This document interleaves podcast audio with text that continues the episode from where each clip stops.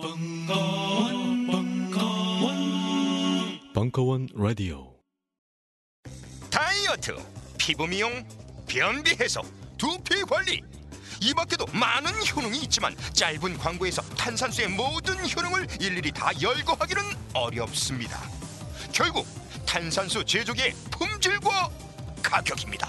한국식약청에 정식 인증된 탄산수 제조기 소다 스파클 정품을 오직 딴지 마켓에서만 압도적 최저가에 판매합니다.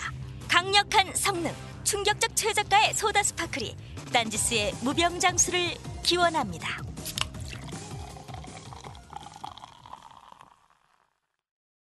안녕하세요. 딴지마켓 조립 PC 전문 업체 컴스테이션의 이경식입니다. 과거 집안에 의사나 법조인 한 명쯤은 있어야 한다고 말했지만 요즘엔 집안에 컴퓨터 전문가 한 명쯤은 있어야 안심이 되는 세상이 되었습니다. 우리 딴지스들에게는 저희 컴스테이션이 있으니 걱정하지 마십시오. 컴스테이션이 여러분들에게 그런 믿을 수 있는 친인척이 되어 판매에서 AS는 물론 만족하실 때까지 책임지겠습니다. 딴지스들을 위해 컴퓨터 좀 안다는 저 이경식이 선인상가 1층 130호에서 조용한 형제들과 함께 두 팔 벌려 친인척 마인드로 기다리고 있겠습니다. 궁금한 게 있다면 주저하지 마시고 전화 주십시오. 011-892-5568번. 고맙습니다. 저희 컴스테이션은 조용한 형제들과 함께합니다. 우리는 생각했습니다. 실외는 가까운 곳에 있다고. 우리가 파는 것은 음료 몇 잔일지 모르지만 거기에 담겨 있는 것이 정직함이라면 세상은 보다 건강해질 것입니다. 그래서 아낌없이 담았습니다. 평산네이처, 아로니아 친, 친, 친. 지금 딴지마켓에서 구입하십시오.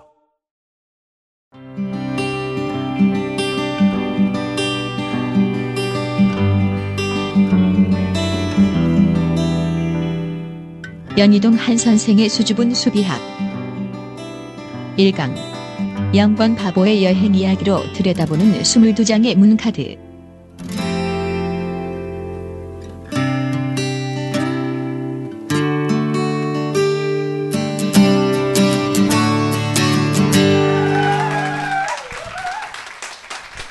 안녕하세요. 어, 오늘 평일인데 거기다가 추석 전인데 이렇게 모든 걸 내팽개치고 와주셔서 감사해요. 일단 이 시간에 여기 계시다라는 게 뭐 가족들하고 뜻이 안 맞아 보이는 분들이 되게 많아 보여요. 고향도 이제 가셔야 되실 거고 뭐 이제 결혼하신 분들은 준비하실 것도 많으실 거고 할 텐데 여기까지 와주셔서 진심으로 감사드립니다. 그리고 저도 추석 전에 이게 잡혔을 거라고 생각을 못 했었어요. 전 되게 가정적인 여자거든요. 그래서 저는 이제 저희 부모님하고 어, 오빠가 이 애들하고서 3대가 같이 사는 집인데 그러니까 그냥 평범한 저녁을 먹어도 한정식집처럼 먹어야 되는 막 열 몇 명이 먹어야 되니까 그래서 이제 명절만 돌아오면은 그 막내딸임에도 불구하고 되게 스트레스를 받아요. 해야 할 일도 많고 그런데 근데 이제 이게 딱 걸려 있어서 이 핑계 저 핑계 대고 이제 어, 게으름을 피고 있는데 여기 주부분들이 많으실 수 있을 것 같은데 명절 증후군이 주부만 있는 게 아니죠. 네. 이런 노처녀도 되게 심해요. 왜냐하면 이 정도 나이가 됐는데 결혼을 못했으면 집에서 바라는 건 하나예요. 돈이거나 그냥 사라져 주거나 뭐 이런 상황이기 때문에 둘 다 어 근데 또 명절에 또 집에 있기는 또 뭐하고 그래서 혼자 있기도 뭐하고 그래서 집에를 가고 싶어도 돈이나 아니면 뭐 번듯한 남자를 데리고 오거나 아니면 뭐 뭐 잘 나가는 직장을 다니나 뭐 이도저것 아니면 어 뭐 출장을 가버렸다라는 거짓말을 대던지 뭐 뭔가 사고라도 나야 되는데 꾸역꾸역 가니까 되게 싫어하긴 하더라고요. 그래서 여러분들 오늘 이 자리에 오셨는데 어 저희 김 PD께서 지은 타이틀이에요. 수줍은 수비학. 예. 심화반은 섹시한 수비박이래요. 더 심해지는 19금 이렇게 들어갈 건데 이 제목 듣고 참 좋다라고 생각했어요. 왜냐하면 수비학이라는 걸 여러분들한테 소개해드린다는 것 자체가 참 수줍어요. 왜냐하면 어떻게 보면 듣보잡이잖아요. 어디서 들어본 적도 없으시고 계보도 없고 계통도 없고 뭐 피타고라스가 학파에 뭐 시오래는데 그건 뭐 검증은 뭐 할 수도 없는 상황이고 그런데 이렇게 꾸역꾸역 특강 때마다 와주시는 거 보면 뭔가 매력은 있는 거죠. 그리고 또 이 매력은 또 벗길수록 더 매력이 돋는 법이니까 이번 5주 동안은 이 수비학과 타로에서 우리가 어떤 모습으로 살아가고 있는지에 대해서 한번 약간 더 심층적으로 들어가 보려고 해요. 그래서 5주간의 학습 목표가 내가 왜 이 세상에 이 모양 이따구로 태어났을까요? 여러분들 사시면서 부모님한테 꼭 한 번은 이 얘기 하죠. 왜 날 낳았어? 어. 그럼, 그러면 뭐가 돌아오죠? 야, 맞죠? 나도 모르겠다, 이년아. 그러면서 저도 왜 날 태어나게 했을까, 이 세상이. 그 부모님한테 물어봐도 뭐, 뭐, 그때는 뭐 어두웠다. 뭐, 뭐, 뭐 나도 모르겠다. 그때 왜 그랬는지, 뭐, 엄마 원하지 않았다. 뭐, 뭐, 이렇게 얘기를 많이 하는데, 어쨌든 왜 이 세상에 태어났을까? 저도 그 궁금함 때문에 공부를 시작했었던 것 같아요. 왜냐면 되는 것도 없고, 뭐 재밌는 것도 없고 그런데 계속 이렇게 살아야 되니까 그래서 나라는 사람이 무엇이냐라는 걸 원초적으로 찾기 위해서 많은 사람들이 철학도 하고 뭐 질문도 하고 또 살아가면서 배우면서 배우기도 하는데 저는 일찌감치 이런 쪽에 관심을 갖다 보니까 어 점도 많이 보긴 했죠. 벤치마킹 하러 많이 보긴 했고 너무 궁금한 게 많아서 스스로 공부도 하면서 사람이 그냥 마구잡이로 태어난 것 같지는 않은데 또 이 지구상에 태어나 있는 수억 이 명의 사람들이 얼굴 하나가 다 다르게 개성 하나가 다 다른 나라는 존재를 갖고 살아가는데 나 이외에 나랑 똑같은 나는 겹칠 수 있는 나는 없기 때문에 한마디로 절대 고독자로 나로서 살아가야 되거든요. 나랑 전혀 같은 사람, 쌍둥이라고 하더라도 팔자가 다릅니다, 여러분. 근데 요즘 이상하게 쌍둥이가 많이 태어나요. 그래서 제가 이렇게 들은 얘기로 업계에서 들은 얘기로 점쟁이 분들이 되게 고달파하고 계세요. 좋은 현상은 아니라고 하시더라고요. 근데 점쟁이 분들도 그러실 정도인데 일단 쌍둥이조차도 이 나는 같이 겹쳐지지 않는 부분이거든요. 그럼 나라는 존재는 뭐냐를 볼 때 여러 가지 방법이 있겠지만 오늘 알려드리고자 하는 이 방법과 5주간의 이 학습을 통해서 알려드리고 싶은 거는 한번 내 생년월일이라는 걸 갖고 도대체 뭔 짓을 어떻게 어느 만큼까지 할 수 있는지를 한번 해보자입니다. 그래서 여러분들 제 특강을 혹시 들으셨으면 솔카드는 모두 기억을 하시죠? 여기서 한 번 더 언급을 안 해도 되겠죠? 그럼 일단 간단하게 조사를 한번 해볼게요. 본인들 솔카드를 대략은 알고 계시나요? 1번이신 분들 한번 손 들어보시겠어요? 이 손을 왜 이렇게 안 들어요? 자꾸 그러면 그룹으로 모아버릴 거예요. 그러면 외모가 나온단 말이에요. 이 솔카드는. 이쁜 타입들이 있어요. 그래서 굳이 안 나누고 있는 건데 이러시면 곤란해요. 2번이신 분들. 네. 3번. 4번. 어, 4번. 어, 이분들이 많이 와야 내가 현실적으로 지금 괜찮다는 얘기인데. 5번. 예. 6번. 7번. 8번. 8번? 제가 애정하는 8번 분들. 예, 8번. 8번 남자분 없으세요? 아, 제 8번 남자분 따로 specially 애정이에요. 9번. 예. 어, 그래도 각자 어느 정도 학습이 되신 것 같아서 오늘은 soul card는 넘어가기로 하고요. soul card라고 하는 게 우리 생년월일로 가장 첫 번째, 가장 큰 분류라고 보시면 되는데 그 안에 또 어떤 게 있냐면 오늘 이걸 모두 받으셨죠. 이게 일종의 자기 생년월일로 평생을 알아볼 수 있는 identity card 같은 거라고 생각하시면 되세요. 생년월일 하나만 있으면 되는 거예요. 심지어 양력. 전 언제 태어났는지 몰라요. 이런 얘기 하지 마세요. 그냥 차려먹는 생일이면 다 돼요. 그리고 마이 타로 X 프로파일이라고 해서 본인 이름을 쓰시고 생년월일을 양력으로 적으시면 됩니다.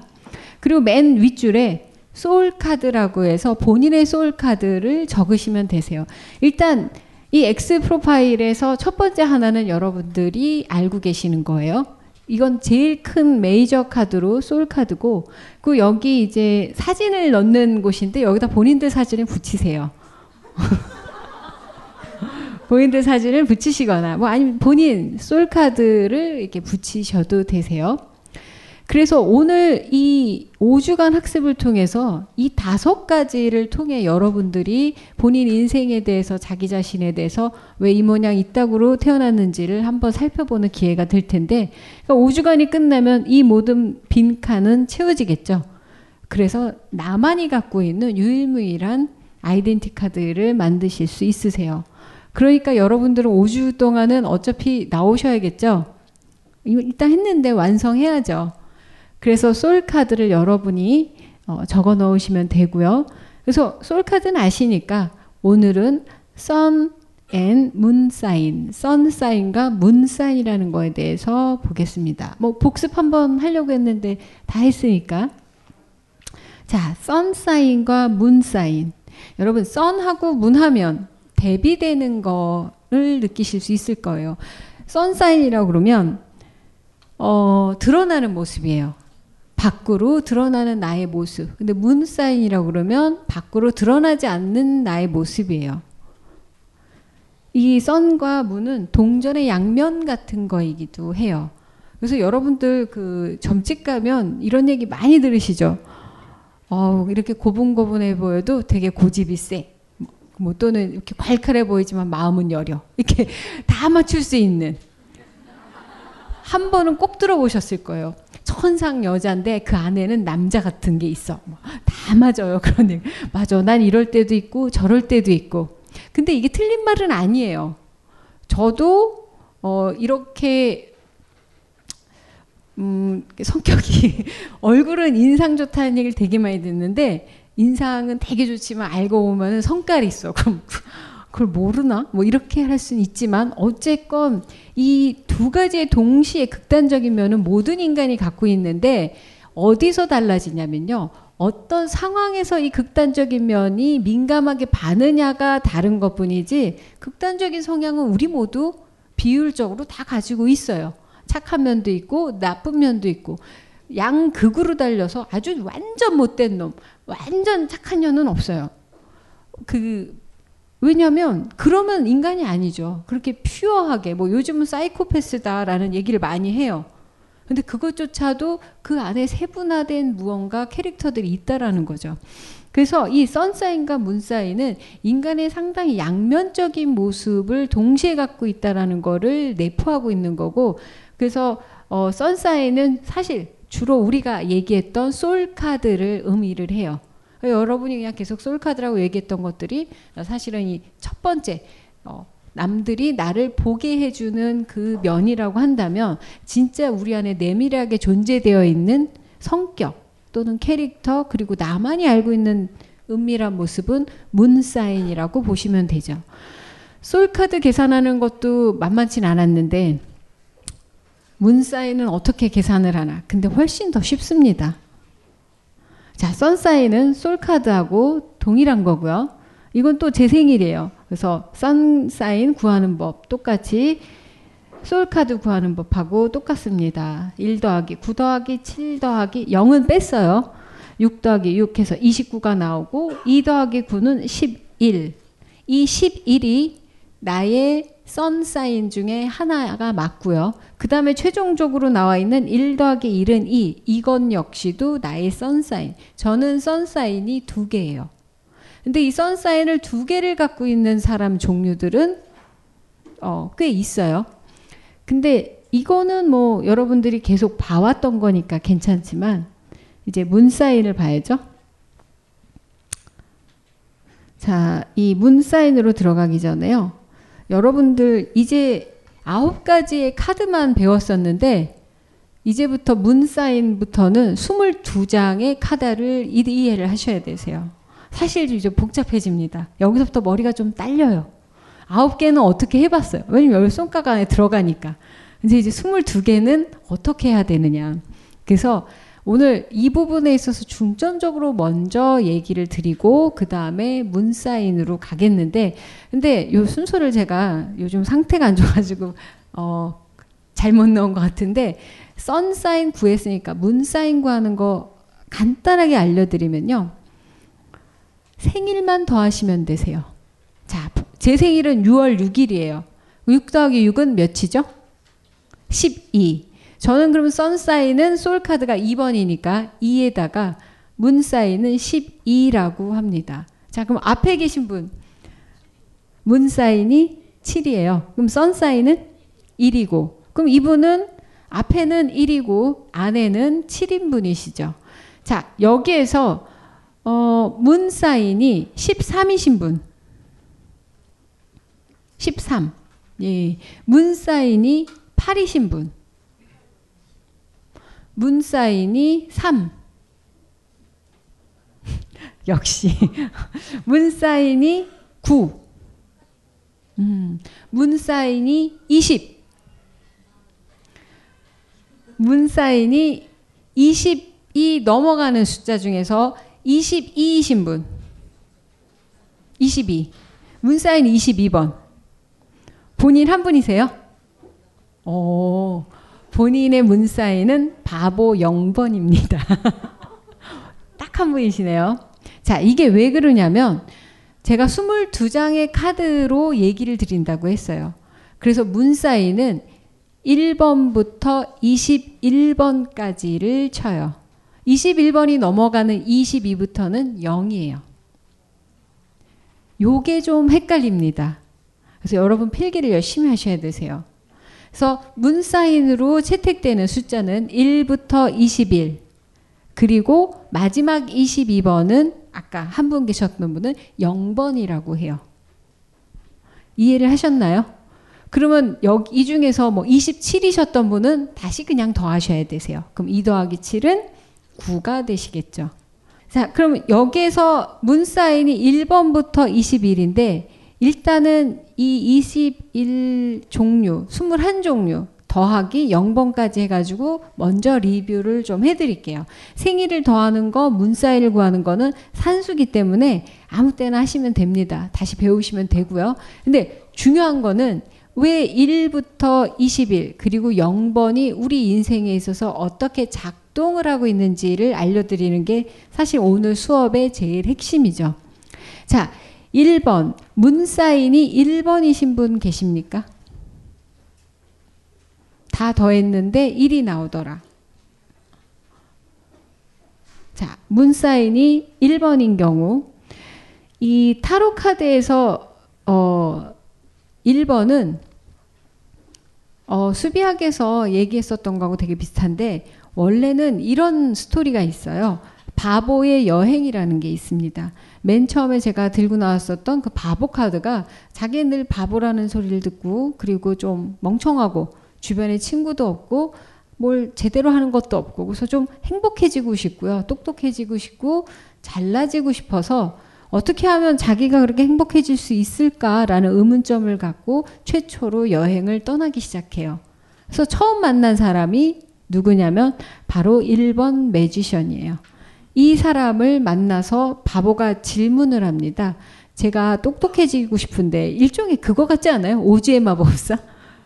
가지고 양철이 뭐 내가 어 뭐 똑똑해지려면 뭐 사자가 용감해지려면 이런 것처럼 옛날부터 그렇게 질문을 하고 다니는 그 구도자들은 많았던 것 같아요. 그래서 1번이 바보에게 얘기를 합니다. 아, 저는 되게 똑똑해지고 싶은데 어떻게 해야 되나요? 그때 1번이 한마디만 합니다. 아무거나 구구로 해. 고민하지 말고 끝까지 네가 할 수 있는 걸 오랫동안 성실하게 하라는 얘기를 합니다. 그러니까 바보는 생각을 하죠. 음, 내가 여행을 시작했으니까 그럼 끝까지 한번 해보자. 그런데 이 사람이 갖고 있는 이 가장 큰 포스 있는 힘이 뭐냐면 저 잘생긴 얼굴이죠. 예, 일본 남자분들 되게 어, 매력 있어요. 어, 어떤 매력이 있냐면 자기 일이나 이런 거 되게 몰두하는 그런 매력들이 있어서 왜 여자분들 남자분들이 막 열심히 일하는 모습 보면은 되게 두근두근하지 않나요? 그래서 결혼했는데 계속 일만 해. 그래서 오빠 여기 뭐 자기야 우리 일도 중요하지만 가정도 좀 챙겨야지. 나 원래 이런 놈이야. 원래 이렇게 좀 몰입하는 성향 때문에 자신의 길을 잘 뚫고 갈 수가 있는 거죠. 그래서 이 1번한테서는 어떤 그 직선적인 힘, 남성적인 힘, 그리고 근본적으로 통합하는 그런 힘을 갖고 있기 때문에 바보가 봤을 때 이 일은 어, 자기한테 없었던 뚝심, 그리고 뭔가 진취적인 거를 배울 수 있었어요. 두 번째로 가면 예, 여사제를 만납니다. 그래서 바보가 또 물어봐요. 아, 제가 1번한테는 뚝심 있게 밀고 나가는 걸 배웠는데 본인한테선 제가 무엇을 배울 수 있을까요? 그러니까 이 여자분은 뭐라고 하셨냐면 세상에 변하지 않는 거는 오로지 하나밖에 없다라고 얘기해요. 뭐냐면 변한다라는 거. 2번은 보름달서부터 초승달까지 끊임없이 주기적으로 움직이는 것을 의미해요.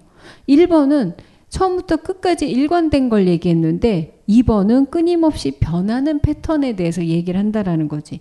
그러니까 보름달이 되면 늘 보름달이어야 되는데 이 보름달에서 점점 점점 변해서 초승달이 되고 왼금 5초라고 여러분들 과학 시간에 외웠어요?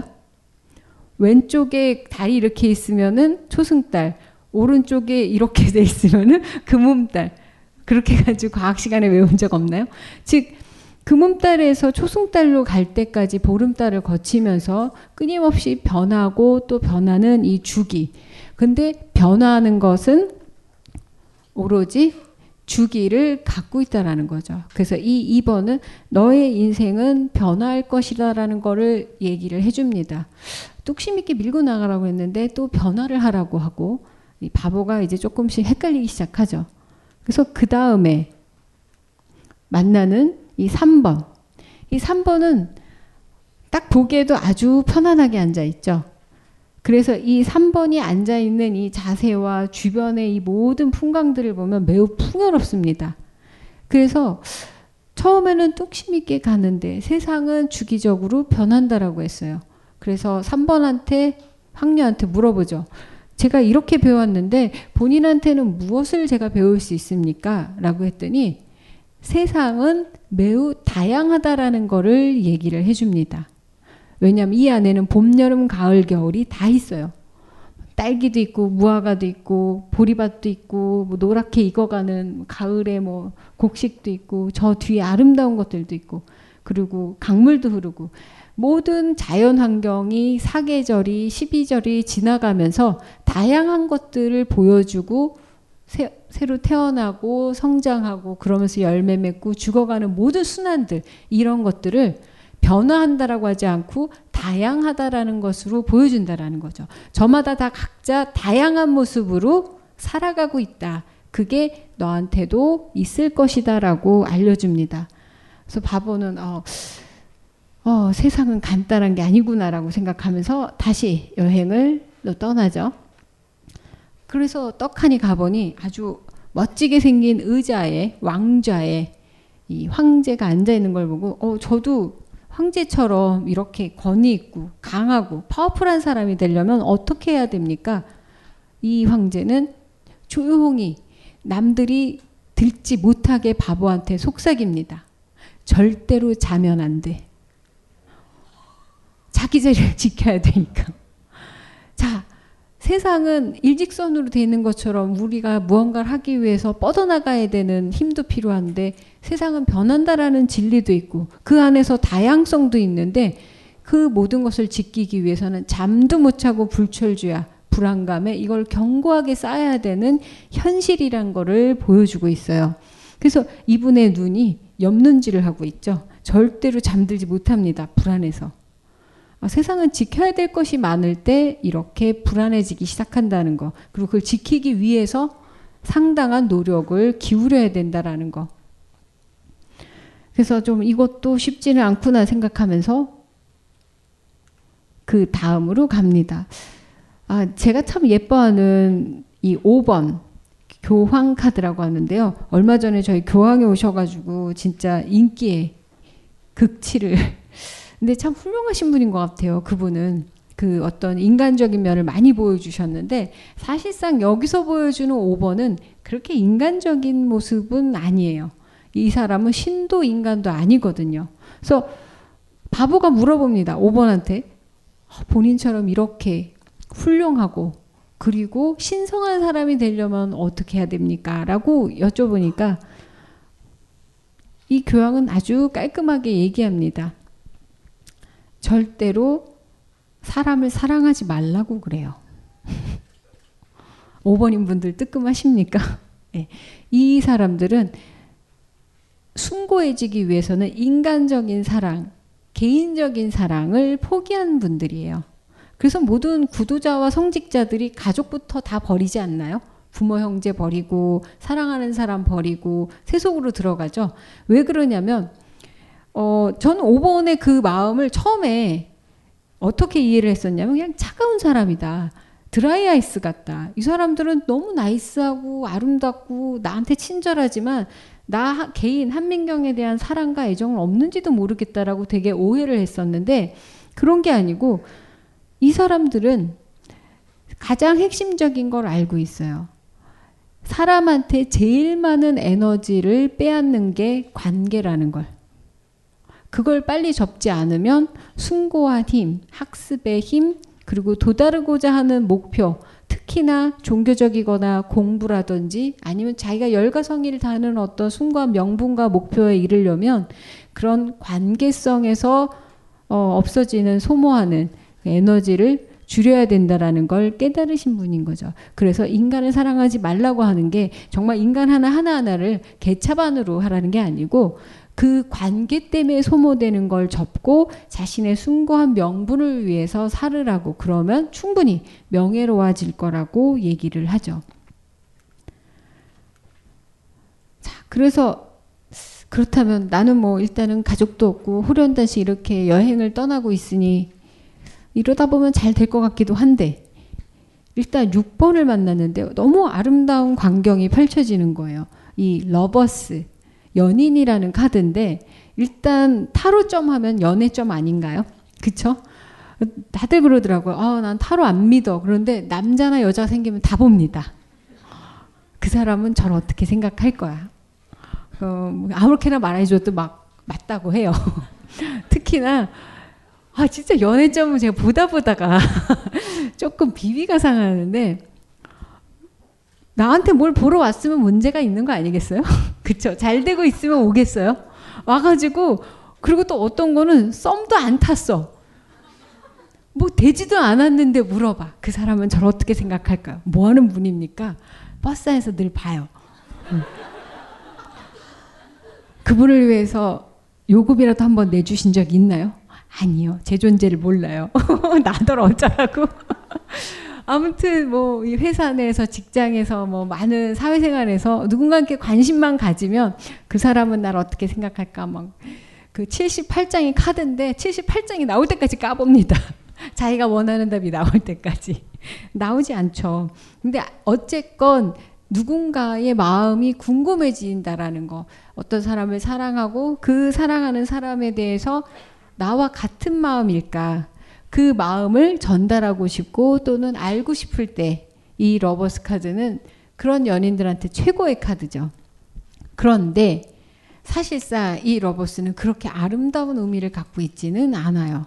자, 뭐냐면 바보가 물었습니다. 어, 이렇게 아름다운 상대를 만나고 행복하게 살려면 어떻게 해야 됩니까? 라고 하니까 이 두 사람은 대답을 못 합니다. 저 위에 있는 천사가 대답을 해줘요. 뭐라고 했냐면 어, 여러분들 여기 결혼하신 분들 많으신가요? 별로 없을 것 같기는 해요. 그래서 안심하고 결혼 못하신 분들한테 지금 이 상태가 얼마나 행복한 건지에 대해서 얘기를 드리자면 천사가 이렇게 얘기합니다. 얘네들은 지금 지들이 뭘 하는지를 몰라라고 얘기를 해요. 즉 러버스는 혼미한 상태, 혼란스러운 상태, 그리고 그거 자체가 관계라는 거. 그러니까 관계라는 걸 여러분들이 설정하려고 하고 이 관계는 무엇일까라고 끊임없이 고민하지 않나요? 이 친구랑 나랑 몇 년을 만났는데도 어느 날 뭐 좀 수틀리면 아씨 얘랑 나랑 왜 이러지? 또 좋아하는 사람이랑 막, 막 나다가도 이 사람 마음은 왜 이러지? 어제 이랬는데 오늘은 왜 이러지? 어, 부모 마음도 그래요. 애가 공부를 좀 잘하면 내 새끼 같다가 성적이 좀 떨어지면은 네 애비를 닮았다고 그러질 않고 저는 항상 두 분이 자기를 안 닮았다고 그래서 쟤는 나를 닮지 않는다. 친가도 외가도 아니다. 뭐 어디서 왔냔 말이죠. 즉 혼란스러운 게 관계 그 자체예요. 그 관계를 여러분들이 끊임없이 설정하려고 할 때 가장 큰 문제들이 생기거든요. 관계는 변화하거나 진화하거나 또는 무언가로 성장하는 게 아니고요. 처음부터 끝까지 혼란이에요. 자기네들이 무슨 짓을 하는지 모르는 일종의 호르몬 상태일 수도 있고 또는 환경 때문에 이루어지는 착각일 수도 있고 또는 필요에 의해서 무언가 의도적인 거일 수도 있고 그러면서도 또 다시 계속 변하는 게 관계라는 거죠. 그래서 이 보기에는 너무 아름다운 두 남녀가 사랑하는 것 같지만 뭔진 모르고 그 이유를 아는 사람은 오로지 천사밖에 없어요. 이 천사의 의도에 의해서 뭐 같이 분탕질이 된 상태를 의미를 하는 거죠. 그래서 러버스가 아, 결국에는 아름다운 관계라는 건 없는 건가라고 혼란에 빠지면서 다시 다음 사람으로 만나러 갑니다. 길을 나섰더니 또 이 아름다운 청년이 전쟁터로 나가다가 딱 걸렸어요. 바보가 물어봤죠. 오, 너무 훌륭하시고 모든 전쟁에서 이긴 이 전쟁의 신 이 사람한테 어떻게 하면 본인처럼 용맹스럽고 용감할 수 있냐. 정말 아름다워 보이잖아요. 거기다가 어느 전쟁터에 나가도 이길 것 같은. 그래서 제가 맨날 이 7번을 알렉산더 대왕이다라고 하면서 별명도 지어줬는데 바보가 그렇게 얘기를 하니까 7번이 아, 7번이 전차 이 장군이 한마디를 합니다. 어떻게 하면 본인처럼 모든 전쟁에서 이기고 어 그리고 이렇게 용맹스러운 장군이 될 수 있습니까? 한마디 합니다. 그냥 살아서 돌아오면 돼. 생존이에요. 이 사람들은 멋있게 싸우는 게 아니에요. 그 모든 전쟁에서 살아 돌아왔기 때문에 훌륭한 겁니다. 열나 잘 싸웠다라는 후문은 나중에 누가 지어주죠? 예, 그 아무도 증인 없어요. 다 뒤져서.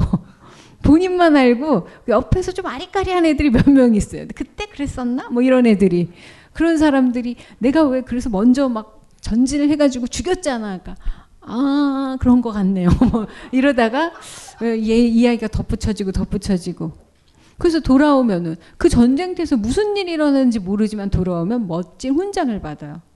훈장만큼은 뽀대나죠. 그러니까 이분은 결론은 하나요.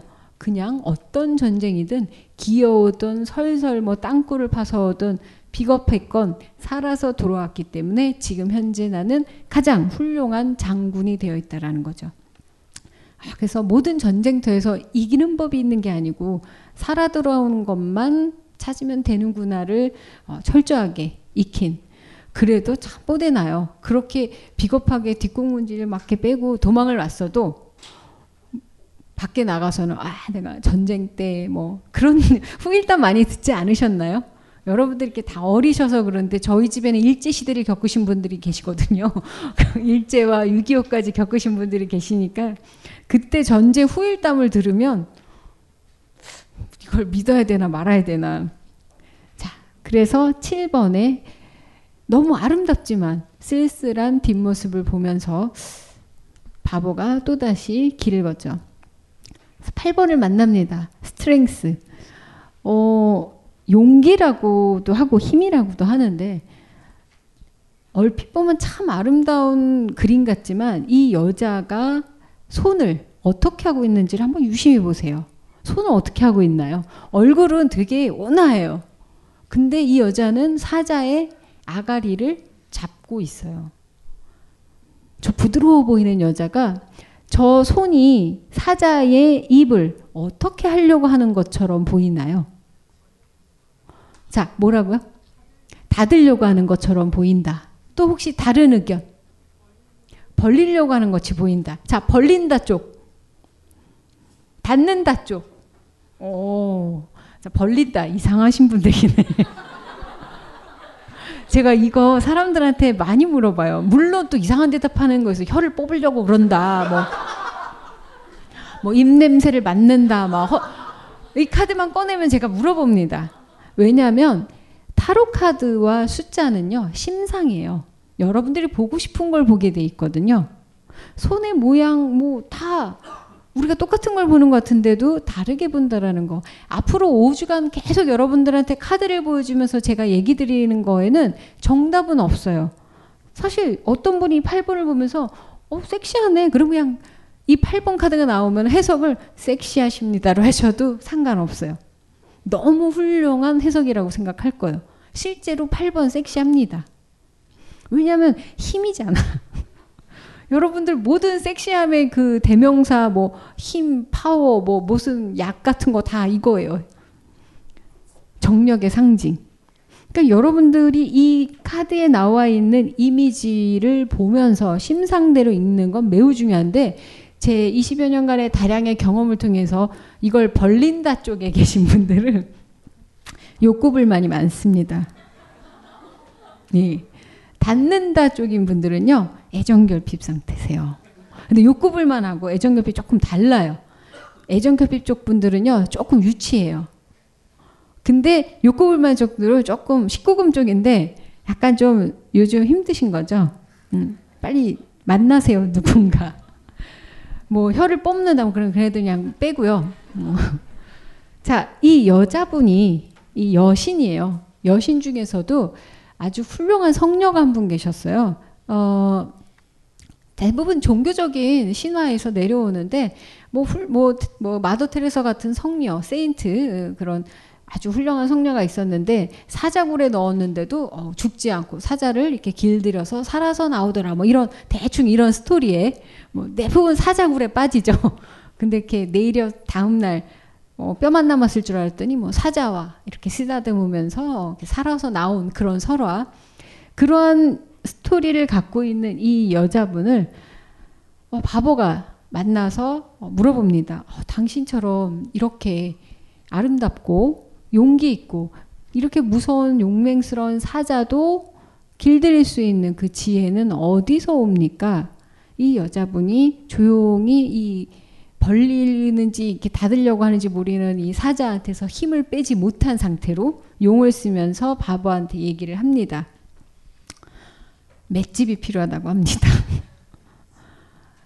맞아도 맞아도 맞아도 물려도 물려도 물려도 끝까지 해내는 거.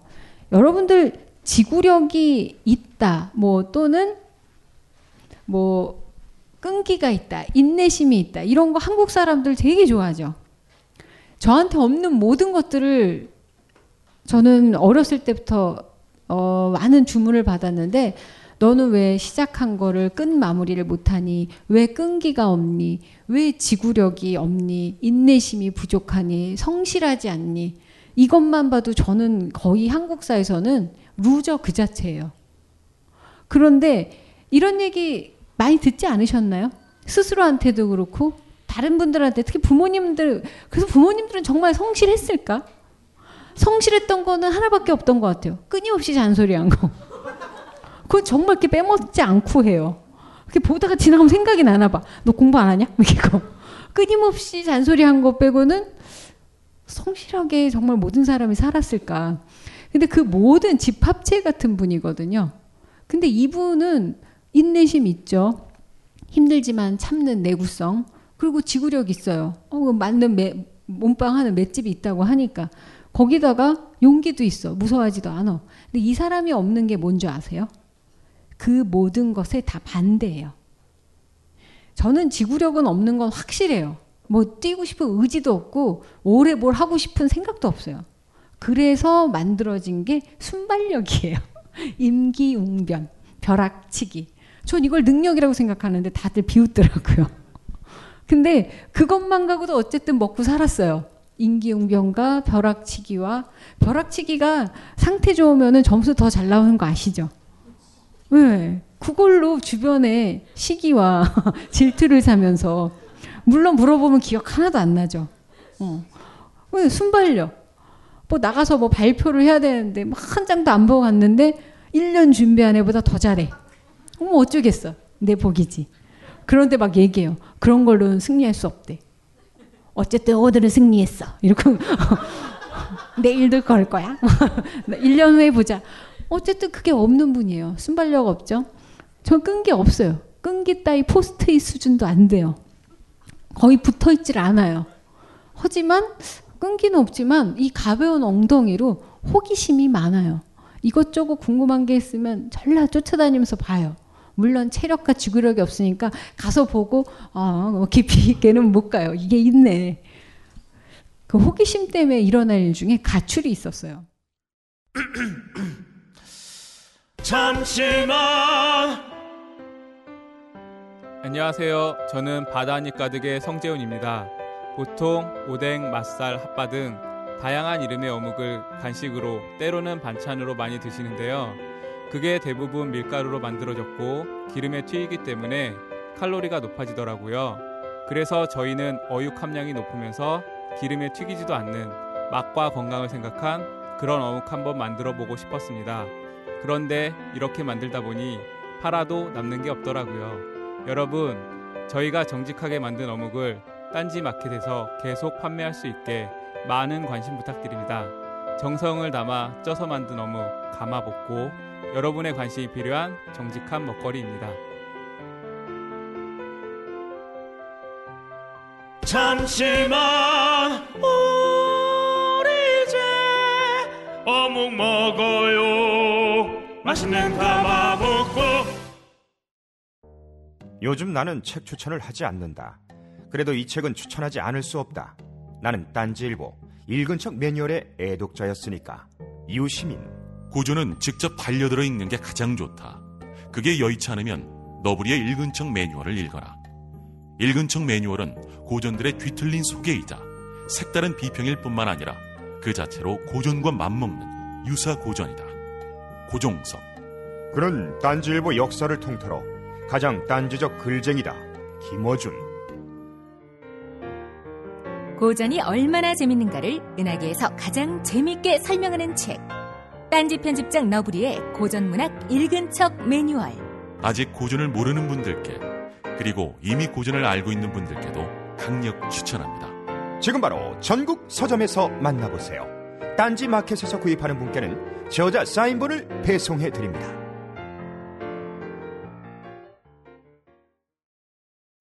각종 사회 비리와 거짓말에 처절한 똥침을 날려온 딴지일보가 마켓을 열었습니다. 기자들이 검증해 믿을 수 있는 상품들을 은하계 최저가로 판매하여 명랑한 소비문화 창달에 이바지할 딴지마켓. 이제 신뢰를 쇼핑하세요. 주소는 마켓.딴지.com. 전 날라리는 아니었어요. 어, 날라리, 그러니까 공부를 못하면 날라리였다면 날라리인데, 근데 애들이 막 가출을 한대요. 반에서 노는 애들이. 그 뭐 나이트도 다니고 뭐 이런 애들이. 근데 걔네들은 모범생들보다 좀 재밌잖아요. 매일 학교에 와서 하는 얘기도, 어, 어제 그 오빠 너무 잘생겼더라. 막 이런 얘기하고 너무 궁금한 거야. 그래서, 야, 너희들은 그럼 맨날 뭐 하고 노냐? 그래서 뭐 하고 논다 그래서 자기네들이 가출을 할 거래. 나도 가자. 너무 해맑게. 몇 박 며칠이냐. 그래가지고 거의 여행 중으로 생각을 하고 아, 집에다가는 막 룰루랄라 하면서 막 짐도 싸고 엄마가 숨겨놓은 만 원짜리도 꺼내고 뭐 이래야 좀 멋있지 막 이러면서 동전도 막 씨알려가지고 해서 어, 최대한 날티나게 막 머리에 막 이빨 무스 바르고 나왔어요. 서울역에서 애들을 만났어. 정말 그 당시 서울역은 후졌습니다.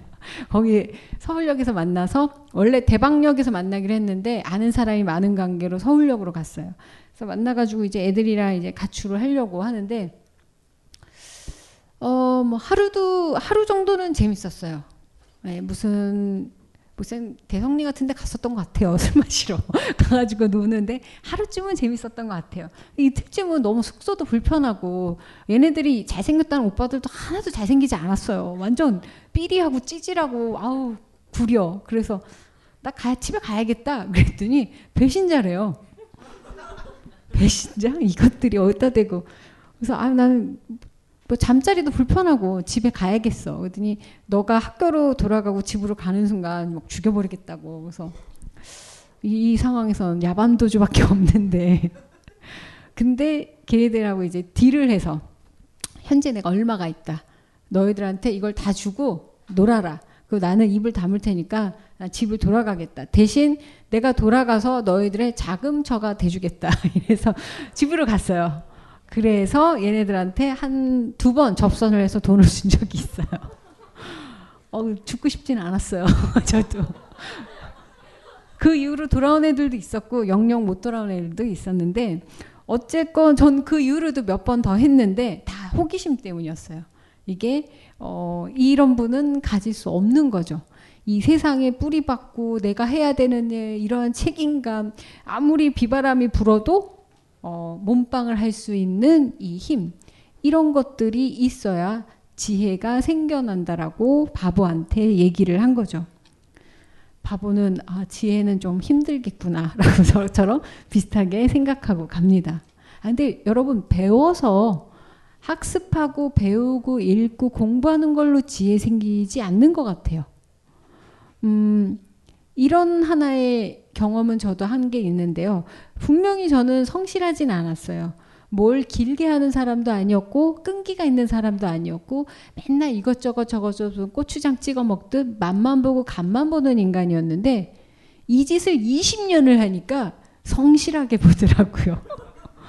즉 맨날 내가 했었던 짓들이 연속성을 가지면 시간이 알아서 나한테 주는 경험 통해서 지혜가 있어요.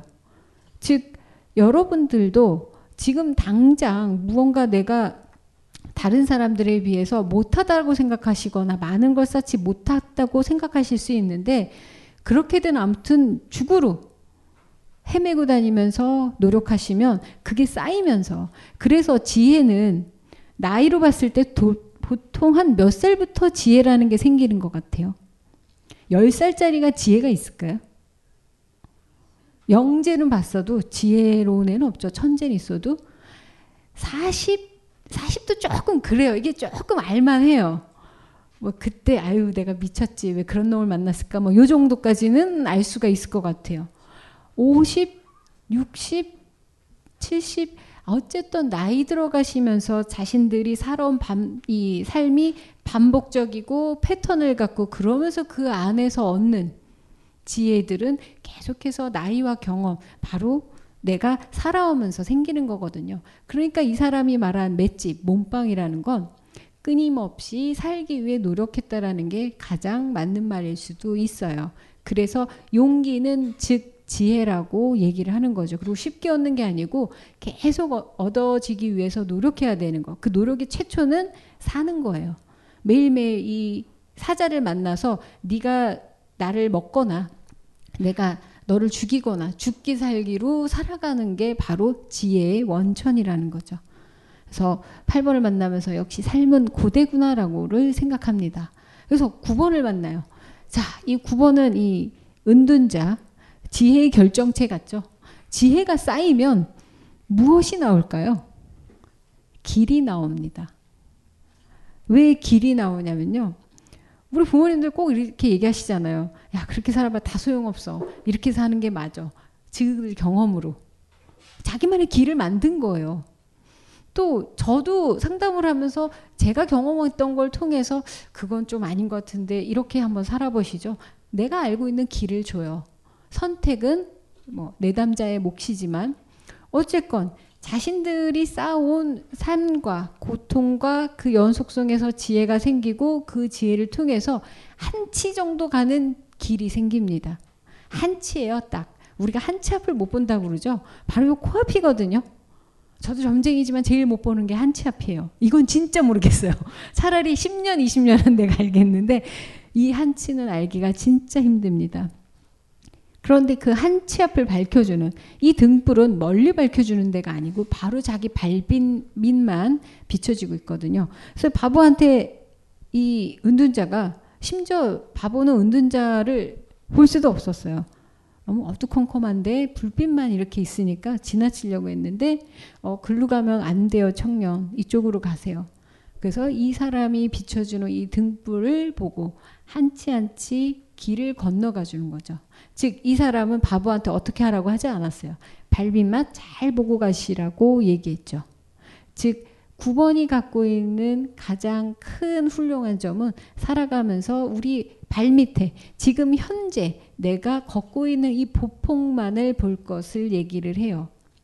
여러분들이 많은 분들이 저한테 상담을 오실 때 미래에 대한 불안 때문에 대부분 오시겠죠. 어떻게 될지 불확실하니까. 세상이 불확실할수록 저 같은 사람은 먹고 살기가 좋아요. 예. 그런데 한 가지 요즘은 좋지 않은 현상이 일어나고 있어요. 어, 사람들이 질문을 하는데 옛날에 무언가 50대 50만 돼도 살만한 거예요.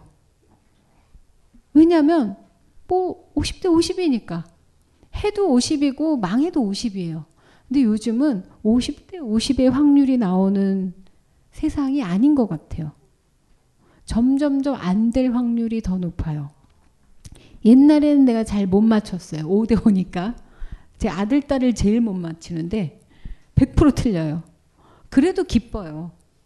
뭐 아들이 뭐 어떻고 딸이 뭐 어떻습니까? 뭐 사업을 하러 오신다, 뭐 결혼을 한다, 뭐 학교를 간다 많이 물어보는데 옛날 5대 5면은 진짜 아리까리예요. 하지만 제가 틀려도 기분이 좋아요. 손해보는 게 아니거든요. 복구할 수 있는 기회들이 분명히 또 있거든요. 근데 요즘은 점점점 한 10년 전 5대 5가 없어요. 점점점 저는 맞추기가 쉬워져요. 100%요. 하면 망해요. 하면 안 돼요. 될 리가 있나? 잘 됐으면 좋겠네. 얼씨구나. 명절이로구나. 자, 뭡니까? 세상이. 더럽게 살기가 힘들어지고 있죠. 5대5 정도면 최고의 환경인데, 이제는 그게 안 된다라는 거. 전 그래서 백발백중 용한 점쟁이는 돼가고는 있는지 모르겠지만 마음은 매우 씁쓸한 것 같아요.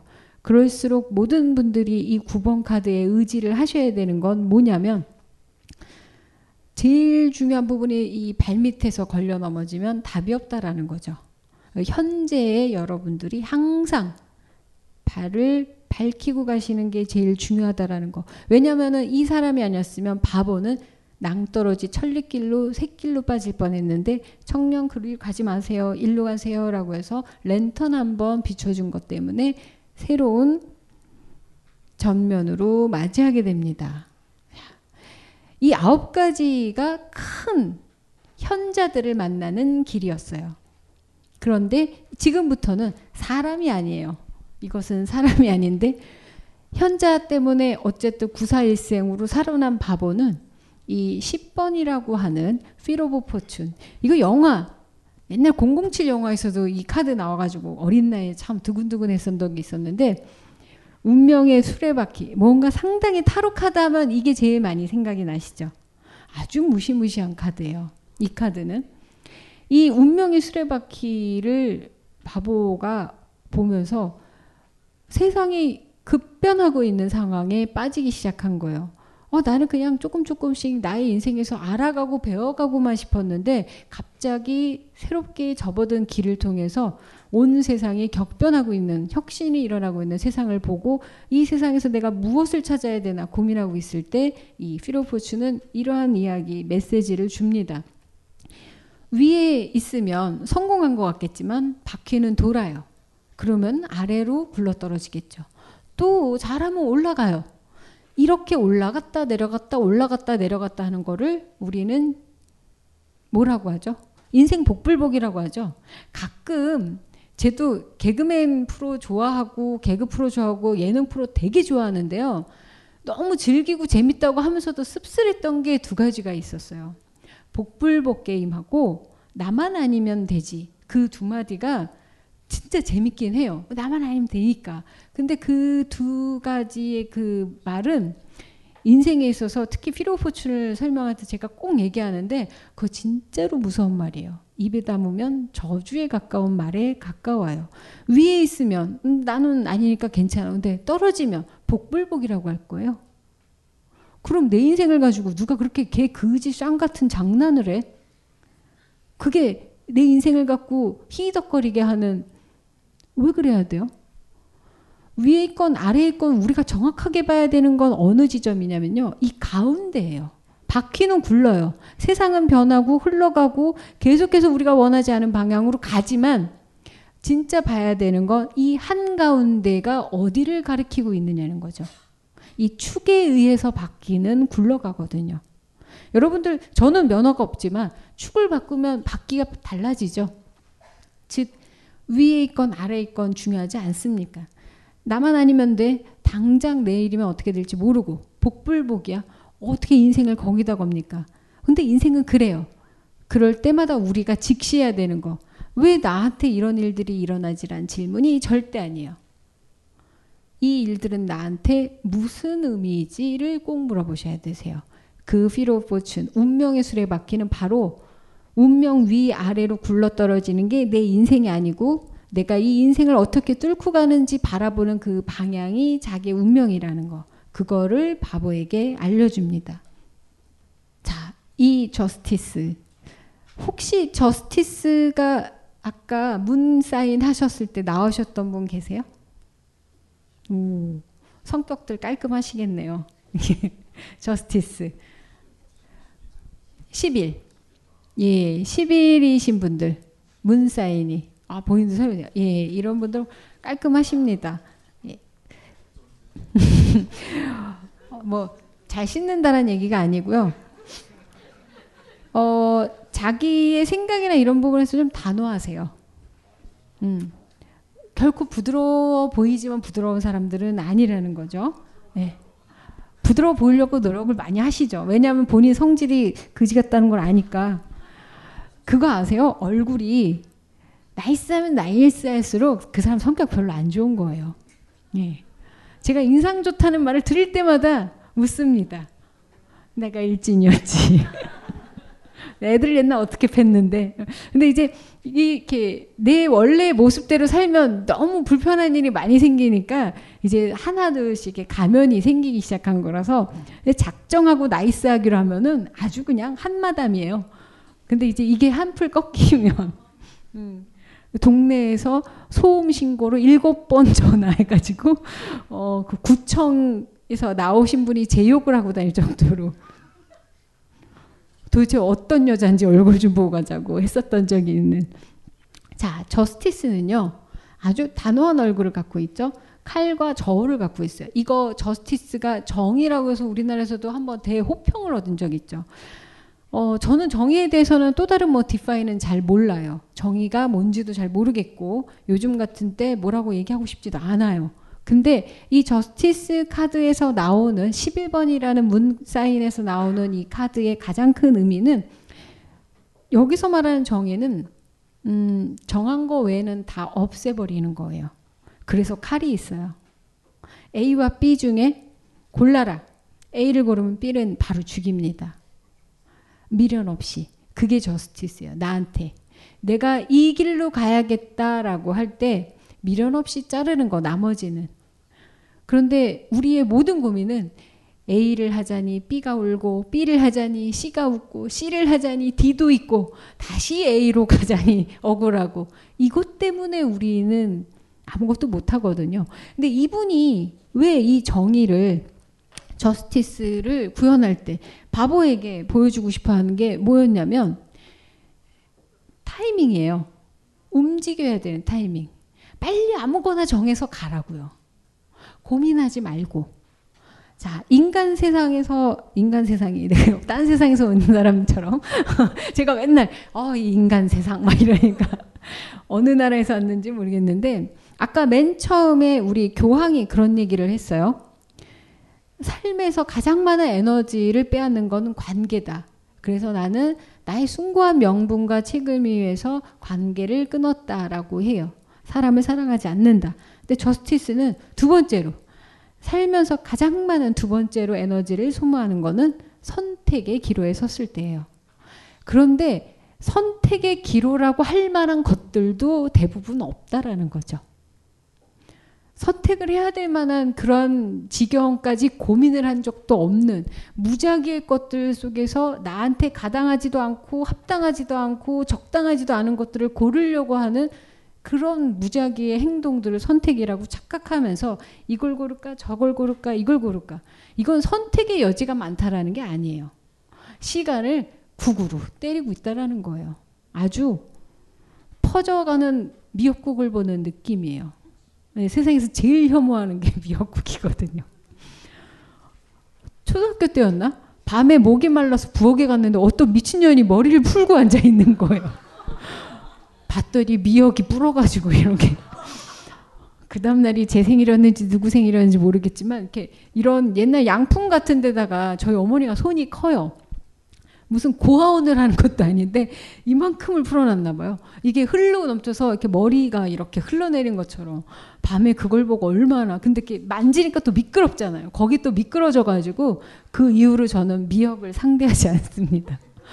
제일 무서울 때가 잔치상 생일상 끝내고 나서 이렇게 설거지를 하잖아요. 나는 깨끗이 했다고 딱 국그릇을 엎었는데 뒤에 미역이 붙어 있을 때. 안 띄워져. 어, 그럴 때는 정말 미역은 너무 싫어요. 거기다가 오이도 너무 싫어하는데 오이 미역 냉채 국을 줄 그거 시원하다고 막 이렇게 해줄 때 어, 거기 심지어 제가 싫어하는 식초를 넣어요. 와, 그 3대 아무튼 그런 막 질펀하게 자기가 뭐 어떻게 되는지도 모르게 이게 퍼져나가는 상태 그건 선택이 아니거든요. 즉 빨리 타이밍을 잡고 가야 되는 거.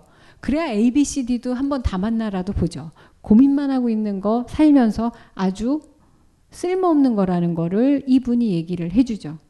그래서 바보는 오케이 그럼 나도 어, 쓸데없는 고민하지 말고 빨리빨리 정해서 빨리빨리 움직이자라는 좋은 교훈을 가지고 아, 이 아름다운 그림 한 장을 보십시오. 요즘 우리나라가 아 그런 거 있어요. 이 타로로 나중에 심화 심화 심화를 하게 되면 구군이라는 걸 봅니다, 여러분. 세 개의 구군 보기 있어요, 그런 거. 요즘 우리나라가 이래요. 예, 이게 저희 나라의 총체적 구군입니다.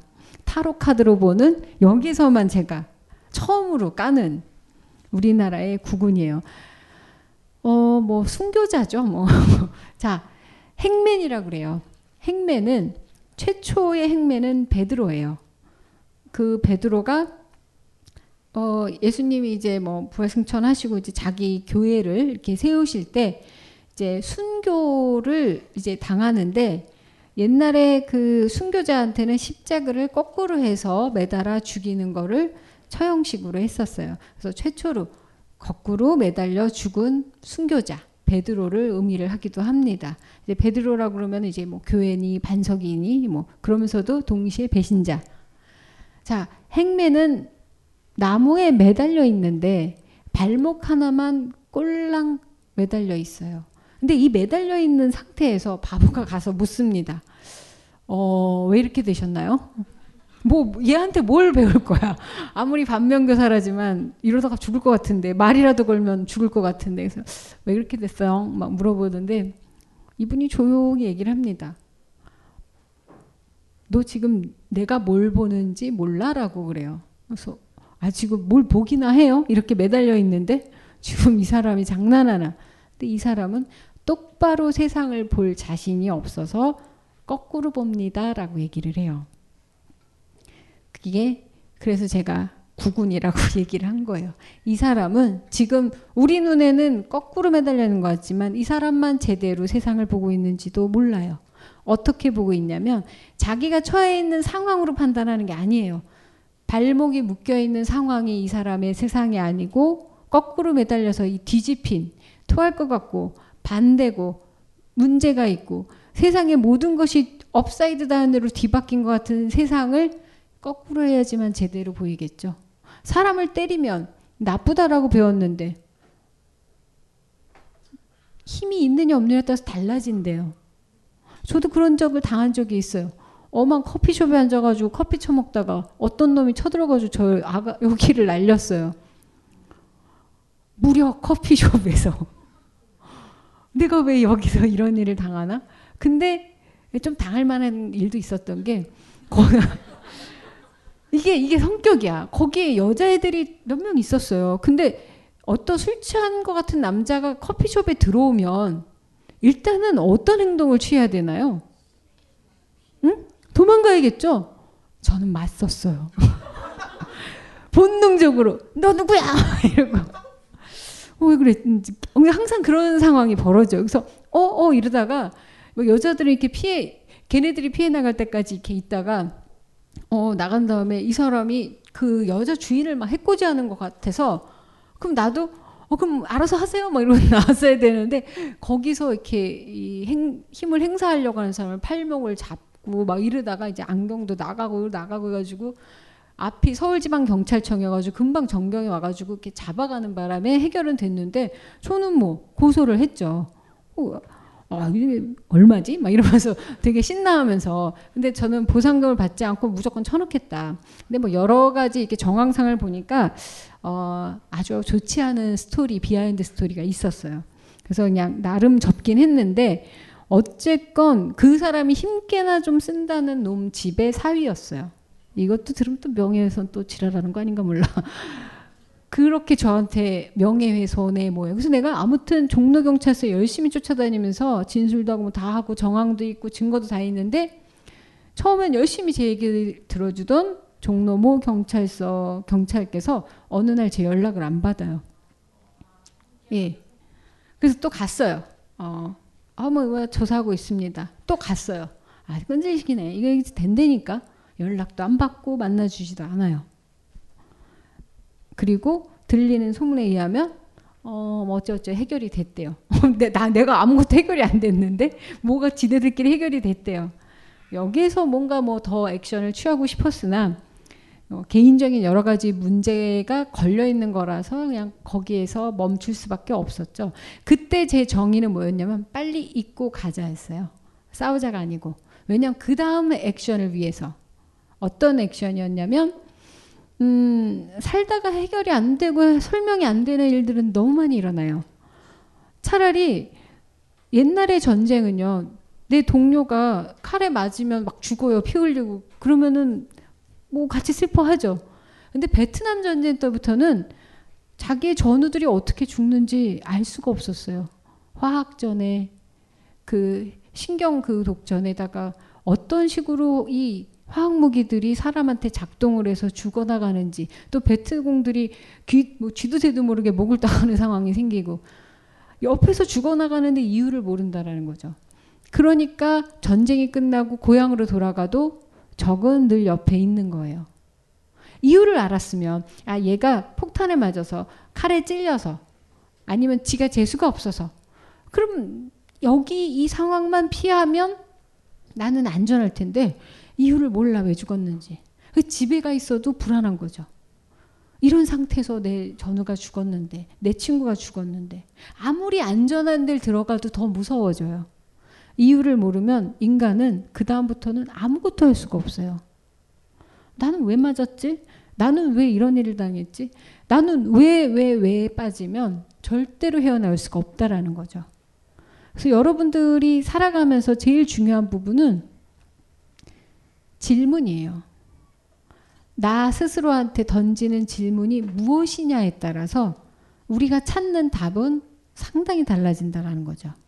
나는 그때 왜 그 새끼한테 처맞았을까요가 질문이 아니고 나는 왜 이런 억울한 일을 당할까가 질문이 아니고 다른 질문을 나한테 했어야 되는데 한 며칠간은 진짜 그것 때문에 상당히 힘들었다라는 거죠. 하지만 그 다음에 제가 내린 결론은 저스티스였어요. 아, 행맨의 그 저스티스에서 받았던 그 교감대로 아, 내가 여기서 빨리 끊고 새로운 질문을 찾아야지 무언가 어, 살아나갈 수 있지. 그냥 고민만 하고 있으면 안 되겠다. 근데 그 결론이 나자마자 이런 고통스러운 순간이 와요. 무슨 고통스러운 순간이냐면 내가 틀린 게 아니고 잘못된 게 아니고 세상이 잘못됐다면 어, 우리는 바꿔야 된다고 생각하죠. 네, 바꿔야죠 세상을. 그런데 우리가 어떻게 세상을 바꿔야 되는지 명확하게 안 다음에 바꿔야 돼요. 그래서 이 사람은 거꾸로 매달려서 이 뒤집힌 세상을 제대로 보려고 통찰의 시간을 갖고 있는 거예요. 그래서 이 사람이 순교자이자 그리고 세상에 제대로 된 세상을 보기 위해서 스스로 이렇게 매달린 자라고 해요. 이거는 스스로 선택한 삶이에요. 그래서 행맨. 그래서 제가 이 카드를 볼 때마다 어, 요즘 항상 또는 내 인생에 있어서 왜 세상이 이럴까? 이건 옳지 않아라고 할 때 항상 행맨을 떠올리는 음, 그런 마음가짐으로 살죠. 그리고 심지어 요즘 우리나라의 구군이 이 정도라는 거. 자, 근데 10이 다음은 이제 13이 나오겠죠. 일단 얼굴이 어떤 건지만 보여드리죠. 왜냐하면 10분 쉬라는 사인이 왔기 때문에 됐습니다, 여러분. 10이 다음에 뭐가 온다고요? 죽음이 와요. 우리나라의 구군이 내년엔 뭐라고요? 죽음이에요. 전 기대 만빵이에요. 뭐 하나는 뒤져야 되지 않겠어요? 어, 어느 한쪽은 빨리 죽, 죽어야 되지 않겠습니까? 죽을 건 빨리 죽고 다시 새로 태어나든 말든 어쨌건 여러분 어, 너무 진지했죠 제가 오늘따라. 네, 내가 이런 애가 아닌데. 지금 이게 이 대상포진 약발이어가지고 어 되게 요즘 상태가 되게 안 좋은 상태요. 비틀비틀 거리는데 어 어쨌건 어, 그런 틈을 타 한번 저의 이런 섹시하고 진지한 면도 좀 보셨으면 하고 10분간 쉬시고 나머지 메이저 카드 다시 설명해 드리겠습니다. 스마트폰의 바이블 벙커원 어플이 대폭 업그레이드 되었습니다. 강좌 및 강의별 결제 기능 탑재 멤버십 회원이 아니라도 벙커원 동영상들을 골라볼 수 있는 혁신. 바로 확인해 보세요. 벙커원 멤버십 1주년 도래. 갱신 시 처음 가격 그대로. 만료일 확인하여 너도 나도 자산 증진. 지금 바로 벙커원 홈페이지에서 확인해 보세요. 어, 은근히 제가 좀 설명을 좀 너무 조곤조곤하게 하는 바람에 시간을 많이 잡아먹었네요. 이 혼자 이 여자가 오래 살다 보면 좀 외로워가지고 말할 게만 있으면 그렇게 씹으려요. 예, 늙는다는 증거인데 또 이렇게 여러분들 열심히 들어주시니까 막 그 이 정도까지만 얘기하지 했는데 그냥 훅 하고 가버리는 경우가 있어서 자꾸 이제 보충이 되네요. 암튼 그 조금의 논란의 여지가 있었어요. 수학자분과 제가 얘기를 하면서 이 문사인을 하는데 덧셈 이걸 하는 거를 어, 1 더하기 1 더하기 다 싱글 디짓으로 하는 거가 확률이 적다. 그래서 20일이 난다. 그 맞습니다. 예, 그래서 보통 12월이면 12 더하기 이렇게 하는데 어, 원래 원론적으로는 뭐 12월 25일이면 12 더하기 25를 하시는 게 맞으세요. 근데 제가 상담할 때 쓰는 방식으로는 그냥 이걸 다 풀어서 애지간하면 그 넘어가는 숫자들 20일이나 0 이건 제가 안 나오게 거의 만들거든요. 이유 중에 하나는 음, 우리가 어, 맨 처음에 슬라이드에서 나왔었던 그 여기 보시면 나올 거예요. 마이타로 X 프로파일 보시면 맨 아래 보면 이어 카드라는 게 있죠. 이게 연도 카드라는 것은 일명 타로의 토종 비결입니다. 근데 이게 사실 핵심적인 거죠. 그러니까 5주에 마지막에 이렇게 들어가는데 이 연도 카드를 할 때 지금 얘기한 이 메이저 카드가 다시 한번 등장을 해요. 근데 연도 카드를 할 때도 어 사실은 나오지 않는 숫자들이 있어요. 우리가 아무리 우리 연도를 이렇게 해도 어 나오지 않는 숫자들이 뭐냐면 이미 그 패스트라고 하죠. 요즘 뭐 에볼라가 창궐하고 있기는 한데 옛날 그러한 어떤 흑역사의 시대, 오래전 중세 시대, 이 시대를 지나가면서 나오지 않는 번호들이 있어요. 현대에서는 나오는 번호들도 있고. 그래서 이 숫자로 하는 수비학에 있어서는 시대별로 나오는 것 또는 시대별로 나오는 숫자들의 조합이 새로운 의미를 갖습니다. 그것까지는 여러분들한테 다 얘기는 못 드리기 때문에 뭔가 어, 단축해서 이렇게 하십시오라고 얘기 드리는 부분에서 의문점을 가지시면 언제든지 얘기는 드릴 수 있어요. 예. 그래서 아까 그런 좋은 질문 역시 저분이 이제 수학을 하시는 분이시고 앞으로 우리나라에 새로운 수학의 지평을 열 분이시기 때문에 이런 수비학과 함께 아 진짜예요. 제가 상담한 분인데 미래가 창창한 우리나라에 없는 새로운 수학의 지평을 여실 분이라고 믿어 의심치 않는 분이기 때문에 그분의 질문에 제가 이렇게 답을 해드릴 수 있는 거죠. 여러분들 몰랐잖아요. 이렇게 대충 넘어갔는데. 자, 그러면, 어, 데스로 넘어가서, 저는 이 카드 보면 참 기분이 좋아요. 애지간하면은 요즘 막 다 죽이고 싶잖아요. 나는 솔직히 말해서 왜 다 돈 모아서 안 죽여? 아니 나는 그 뭐 육교 이런데 떼인 돈 받아들입니다. 막 이런 거 있잖아요. 열심히 적어요. 거기 무슨 일도 하시죠? 막 이런 돈만 받나요? 뭐 혹시 다른 거 뭐. 아니 어, 이렇게 나쁜 마음인 건 알겠지만 저 어쩔 땐 그런 생각 들잖아요. 진짜 내가 떼돈 벌어가지고 그리고 모든 영화에 보면 뭐 그 그거 있잖아요. 이렇게 스나이퍼들 뭐 이렇게 죽이는 청부살인 뭐 그런 거 있잖아요. 걔도 얼마면 돼? 그런 거 요즘 고민을 해보고 있는데 어쨌건 쥐두새도 모르게 죽이던데 걔네들 다 어디 있는지 모르겠네요. 얼마씩 성금하면 될까요? 이 데스카드는 13이라는 숫자이고 어떤 새로운 세상을 열기 위한 새로운 죽음이에요. 그래서 이 끝에 보면은 여기 뭐가 뜨고 있죠? 해가 뜨고 있죠. 태양. 저 멀리 뭐 아침 이슬처럼 막 떠오르리라 막 이런 이 태양이 떠오르고 있는데 바로 그 앞에는 죽음이 있다라는 거죠. 새로운 게 오려면 애지간한 것 죽어야겠죠. 그래서 바보는 아 여기까지 와서 새로운 자신의 자아를 발견하기 위해서 그동안 배웠었던 모든 것들을 다시 한번 또는 과거의 자기 자신을 한번 다시 되돌아보며 앞으로 어떤 자신의 진짜 모습을 찾을 수 있을까를 다시 찾게 되죠. 자, 템퍼런스 단어가 정말 어려운 영어 단어입니다. 절제, 중용. 그래서 이 천사는 어, 아주 어중간한 자세로 하나는 발을 물에 대고 있고 하나는 육지에 대고 있고 또 두 개의 컵에서 양쪽으로 흘리지 않게 밸런스를 조절하고 있어요. 중용과 절제라는 거. 일단 중용과 절제는 손해를 보지 않는 방법입니다. 어느 한쪽도 놓치지 않는 방법이기도 해요. 그리고 어느 하나도 잃지 않아도 되는 방법이기도 해요. 극단적인 거하고는 달라요. 그런데 어찌 보면 이거 한 끗만 잘못 바꾸면 뭐가 되죠? 되게 비겁해 보이죠. 아, 이두조도 아니고 이 짝도 저 짝도 아니고 잃든 말든 그런데 다 가져가려고 하는 게 중용이 아니라는 점이에요. 제일 중요한 거. 바보가 와서 어 당신처럼 이런 절제와 중용은 어떻게 하면 가질 수 있습니까? 근데 이 천사가 컵이 두 개 있다라는 데서 생각을 하셔야 돼요. 하나만 있는 게 아니고 두 개가 있어요. 두 개가 있다라는 건 이 사람은 과거에 이 천사는 매우 극단적 인간이었다라는 거예요. 까맸던 쪽도 있고 하했던 점도 있으니까 중간은 회색이라는 걸 안다라는 거죠. 어느 한쪽에만 있는 사람은 중간이 어딘지 몰라요. 이쪽에 있는 사람이 여기를 알겠어요? 이쪽에 있는 사람도 여기 몰라요. 여기 왔다 간 사람만 중간이 대략 어딘 줄 알아요. 그래서 이게 가늠이 되는 거죠.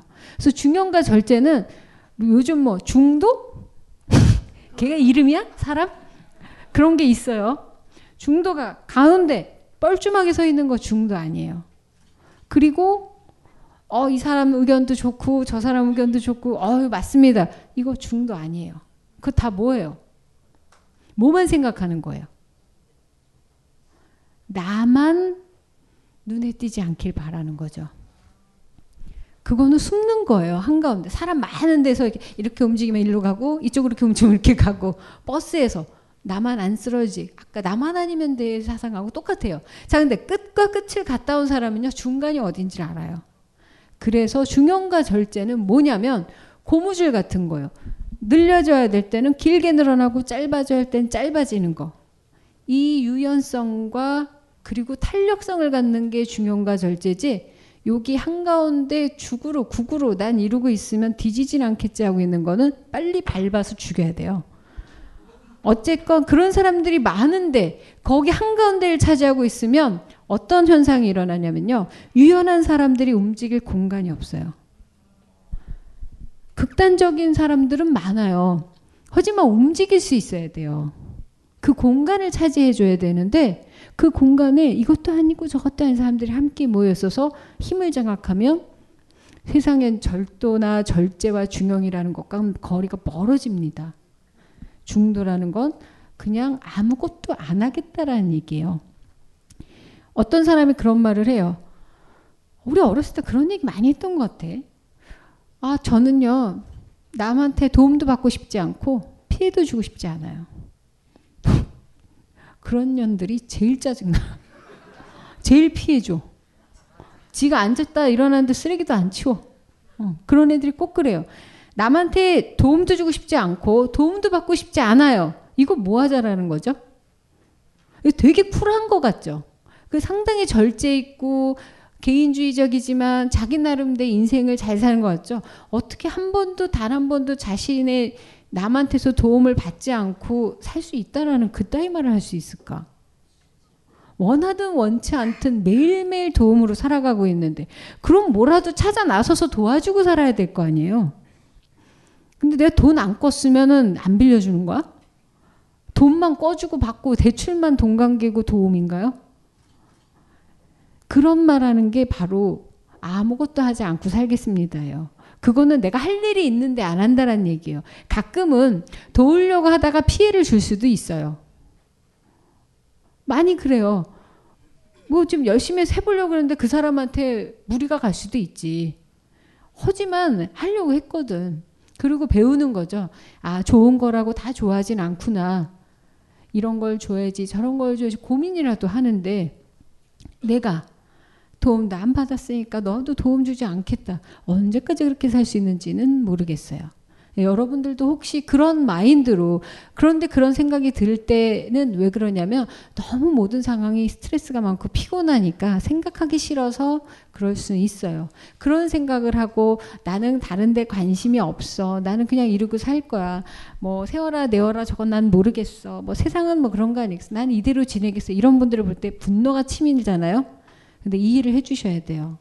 그들은 스트레스 상황이에요.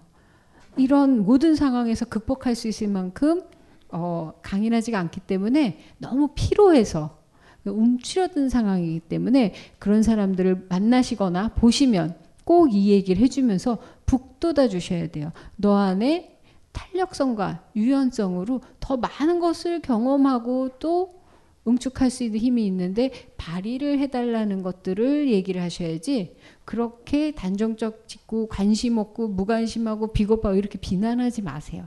그들은 무서워서 위축되어 있는 것 뿐이에요.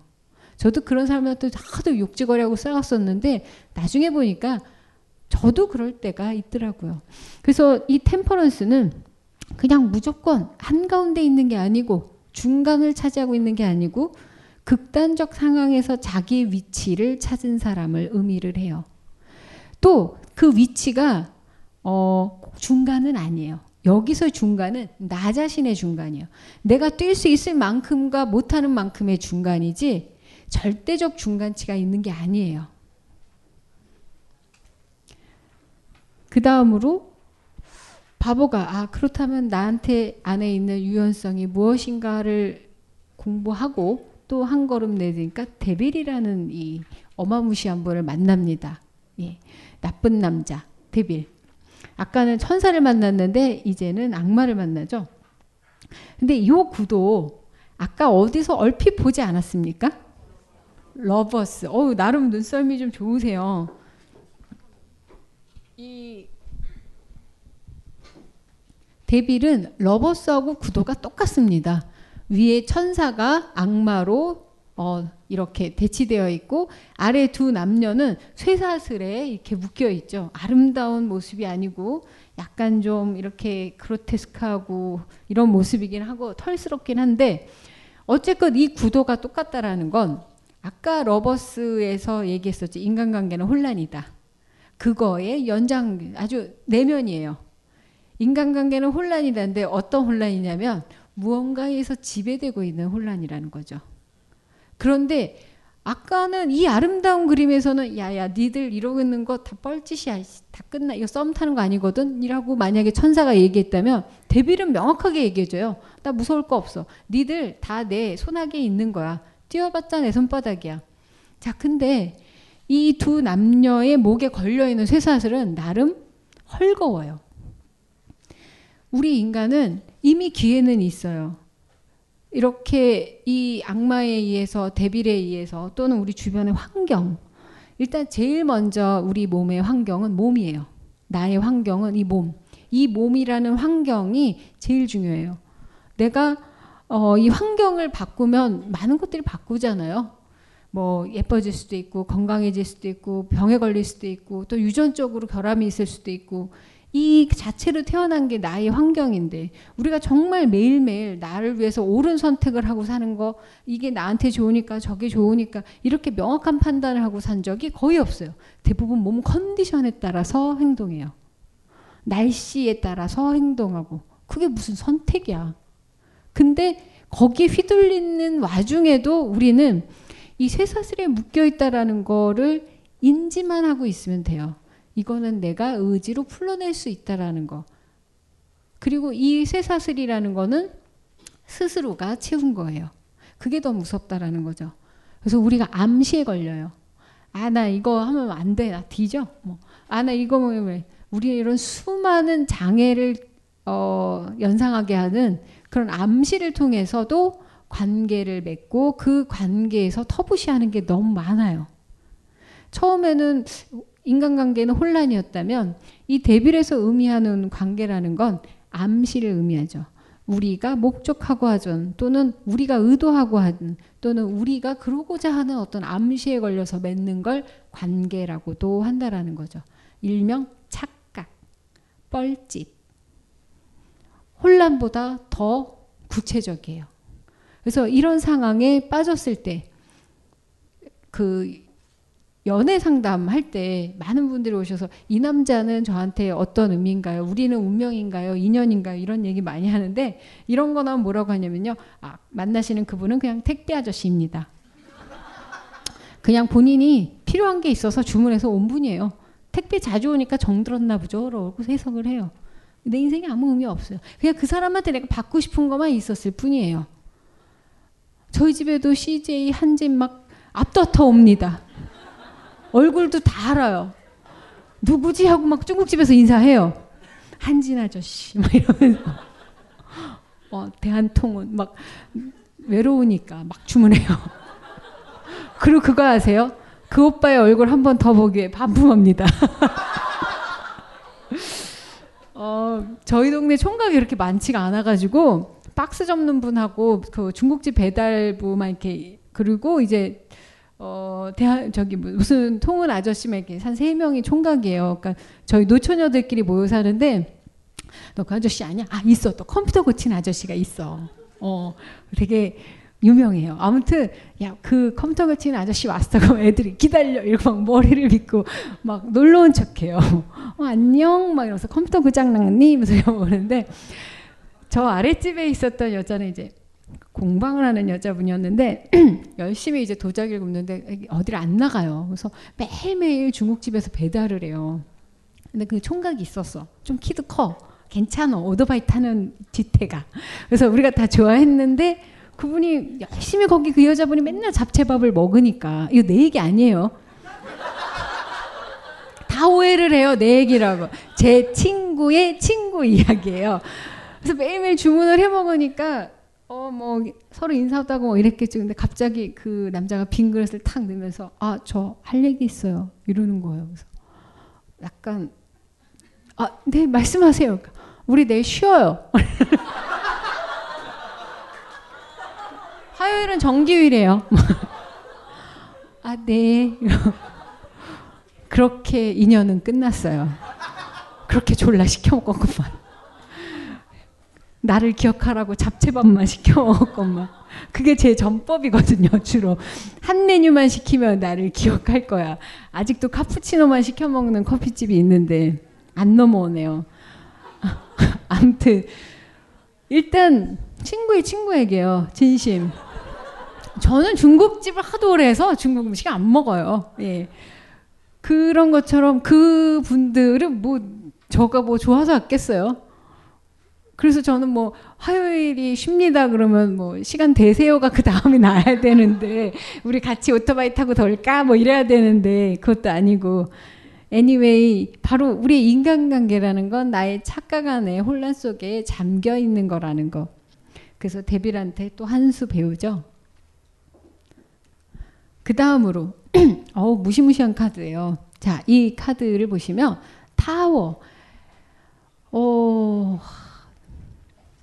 저는 이걸 볼 때마다, 어, 어렸을 때 아침에 일어나서 학교에 가려면 일어나야 되잖아요. 한겨울에 너무 추운데 일어나야 되죠. 그 일어나는 순간이 항상 생각이 나요.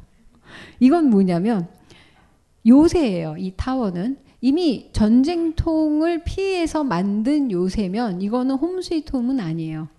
임시 거주지라는 거죠. 근데 여기에서 오래 머물다 보면 집처럼 느껴요, 인간들이.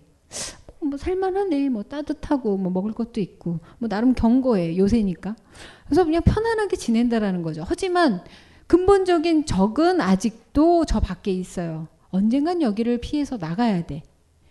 그런데 이 안에서 계속 머물다 보니까 어 밖은 막 비가 사선처럼 내리고 땅도 막 진흙탕이고 춥 고 먹을 것도 없고 또 여기 나가면 이만한 데를 어딜 구해. 그래서 막 헷갈리는 거죠.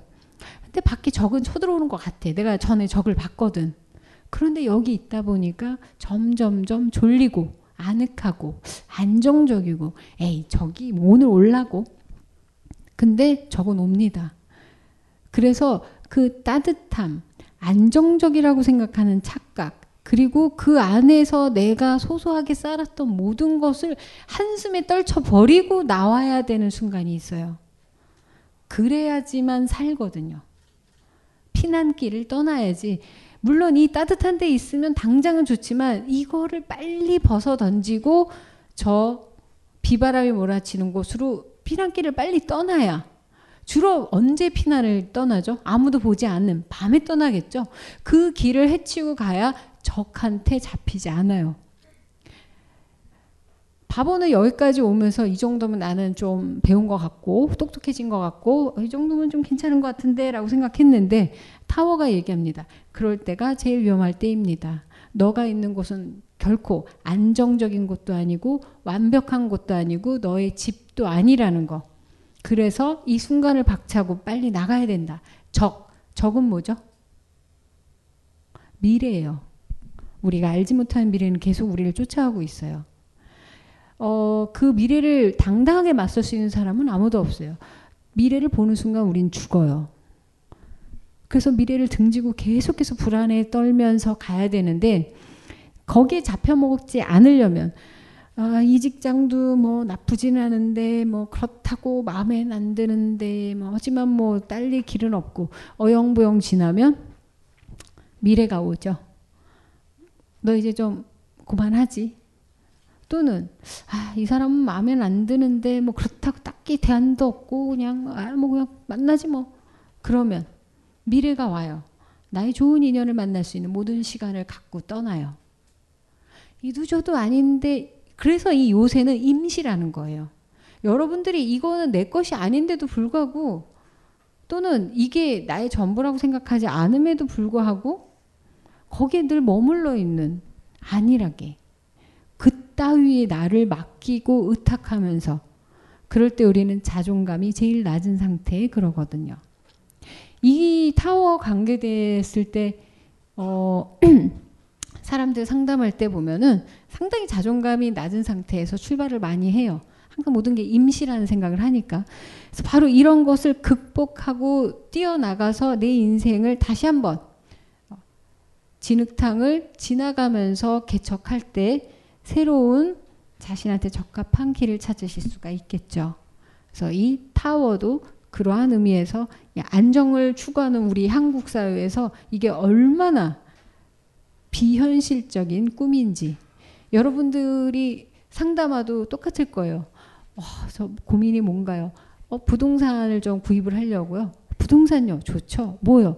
어, 뭐 3층짜리 건물을 살려고 하는데 뭐 이거 집을 살려고 하는데 제가 뭐 집을 살 운인가요? 근데 하나만 물어봅시다. 집은 왜 사고 싶습니까? 아, 뭐 한국 사회에서 안정적이고 안정은 무엇입니까?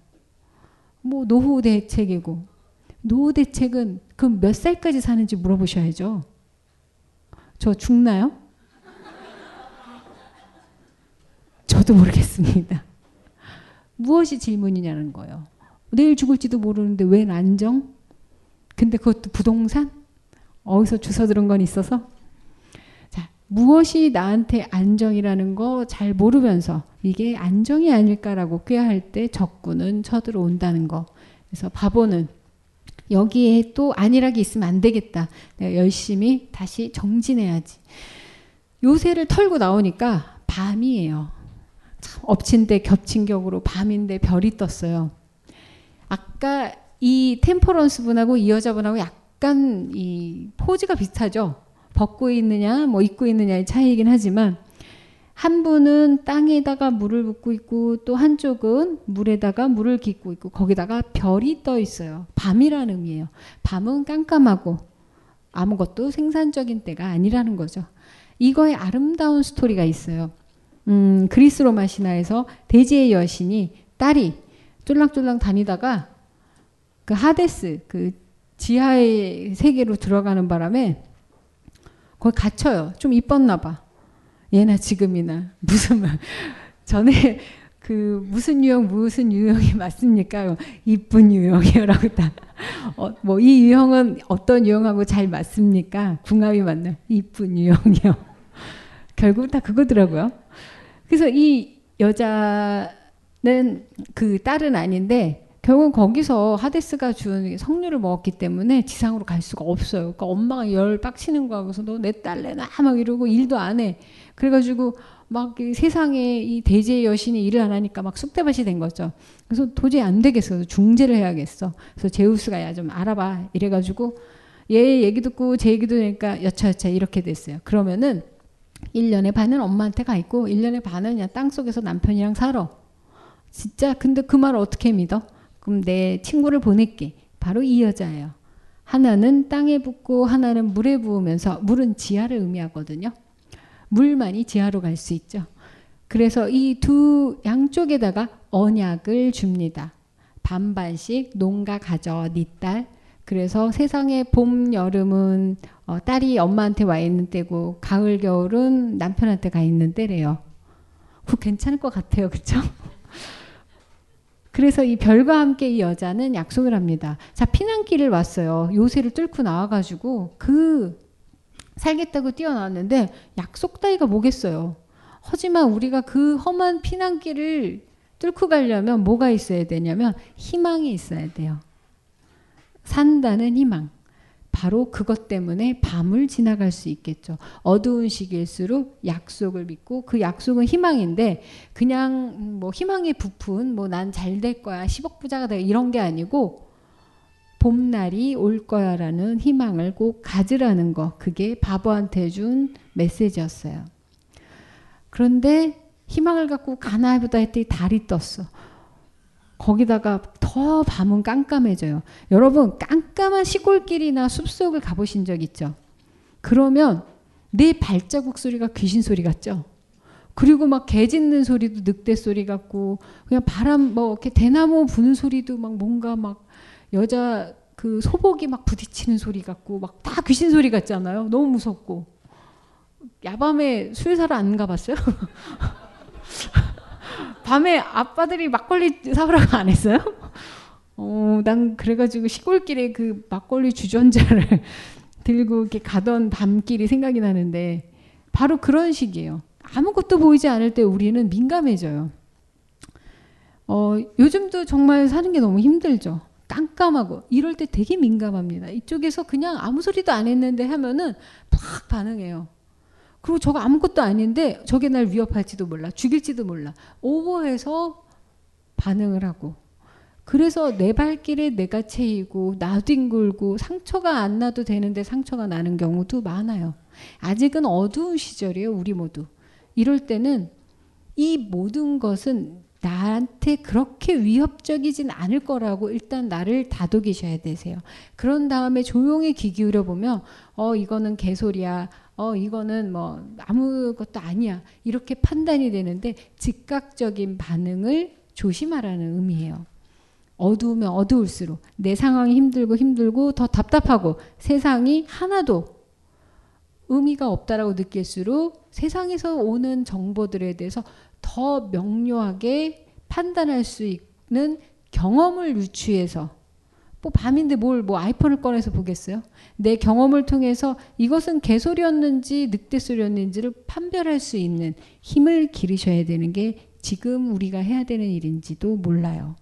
정보가 그래서 되게 중요해요. 과거에 우리가 살아왔었던 정보 그 부분을 이야기하는 게 이거죠. 자 일단 별도 떴고 달도 떴으면 이제 뭐가 뜰까요? 해가 뜨죠. 아, 해 좋죠. 예, 해 뜨면 좋은 것 같은데 해 뜨면 뭔지 아세요? 일 나가야 돼요. 열심히 가서 완전히 개처럼 일해야 됩니다.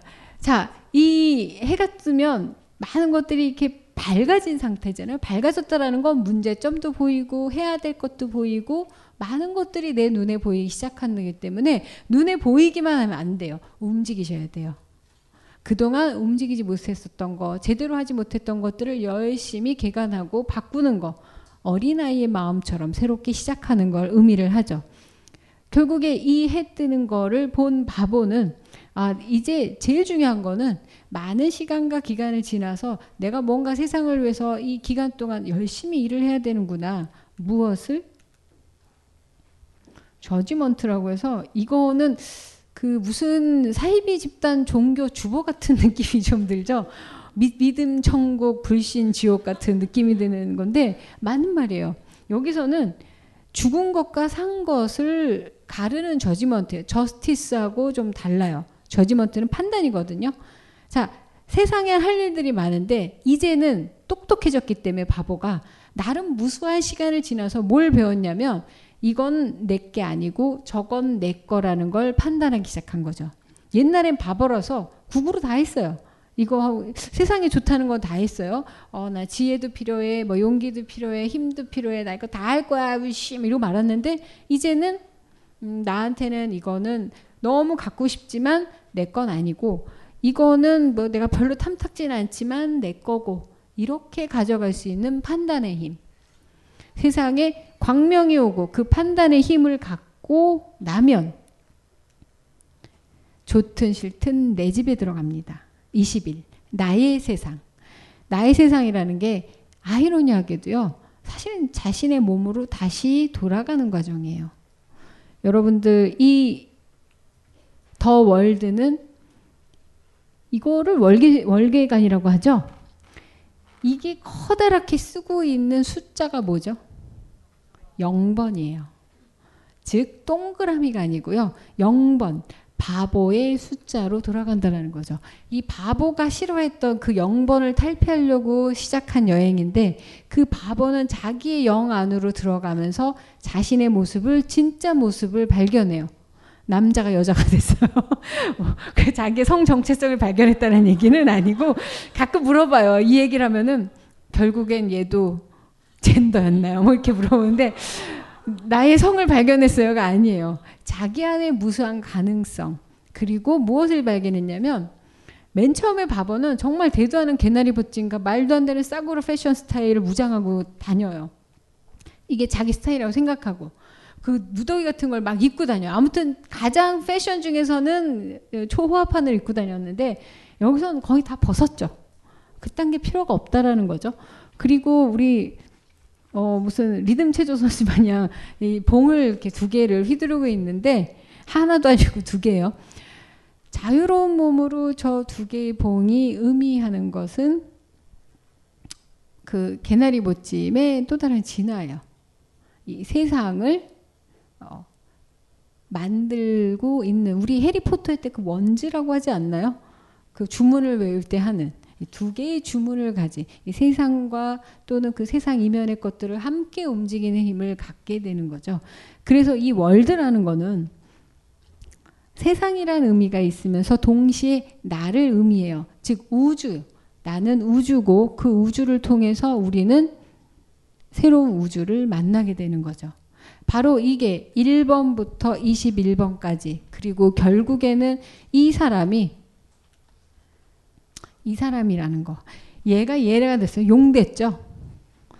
이렇게 누더기 나름 패셔너블이에요. 뭐 꽃도 들고 머리에 꽂고 이 사람이 이 수많은 여행을 통해서 처음부터 1번부터 21번을 돌면서 깨달은 모습이 결국엔 자기 자신을 찾는 과정을 의미해요. 그래서 이 21번까지의 22장, 0번부터 21번 22장의 카드가 무엇을 의미하느냐면 바로 메이저 카드이고요. 이 메이저 카드는 타로 카드 78장 중에 가장 핵심되는 카드입니다. 그래서 문사인 아까 생일만 해서 6 더하기 6은 12. 그리고 예를 들어서 1985년 9월 12일생이시라면 선사인 이거 다 더하시면 35, 3 더하기 5는 8. 그래서 솔카드 8이죠. 근데 문사인은 9월 12일이에요. 9 더하기 1 더하기 2는 12 해서 어떤 모습을 갖추냐면요. 선사인은 8, 문사인은 12가 돼요. 일단은 겉과 속을 한꺼번에 나타낸 그림이라고 보시면 되죠. 그 다음 1976년 12월 13일생 선사인은 3번 문사인은 7번이에요. 이분도 그림으로 표현하면 이렇게 이렇게 돼요. 자 아까 그 그림하고 이 그림하고 느낌이 좀 다르죠. 이 느낌만 받으세요. 일단은 설명은 나중에 드릴 테니까. 왜냐하면 이 두 개가 모여서 새로운 이름을 가질 거예요. 앞으로는. 네, 진짜요. 놀랍지 않아요? 놀라우죠? 이런 아멘이라고 외쳐주세요. 자, 왜냐하면 이 두 가지들이 합쳐져서 나오는 시너지가 있거든요. 저는 2번 카드, 솔 카드 2번인데 행맨이에요. 2번은 여사제고 어 뭐 제가 보통 상담할 때 말로 먹고 살 거다. 그런데 아내는 행맨이에요. 음, 어마어마한 활동가로 먹고 살지는 않을 거라는 거죠. 세상을 바라보는 시각을 갖는 사람이에요. 그걸 위해서 내 삶에서 고군불투할 거라는 거를 이해할 수 있어요. 그래서도 여사주 중에서도 행면이면 뭐냐면 그렇게 활달하지 않아요. 게을러요. 행맨은 보기 말이 좋아서 행맨이지 어, 묶여 있는 인간이거든요. 그래서 조금 음, 성격상 어, 어디 먼 곳에 못 가고 저는 동네 친구에는 친구가 없어요. 홍 제가 여의동인데 홍대만 해도 큰 맘을 먹고 장모드 가야지. 안 그러면은 수명이 줄 것 같아. 여기 오는 거 저 정말 죽을 것 같아요.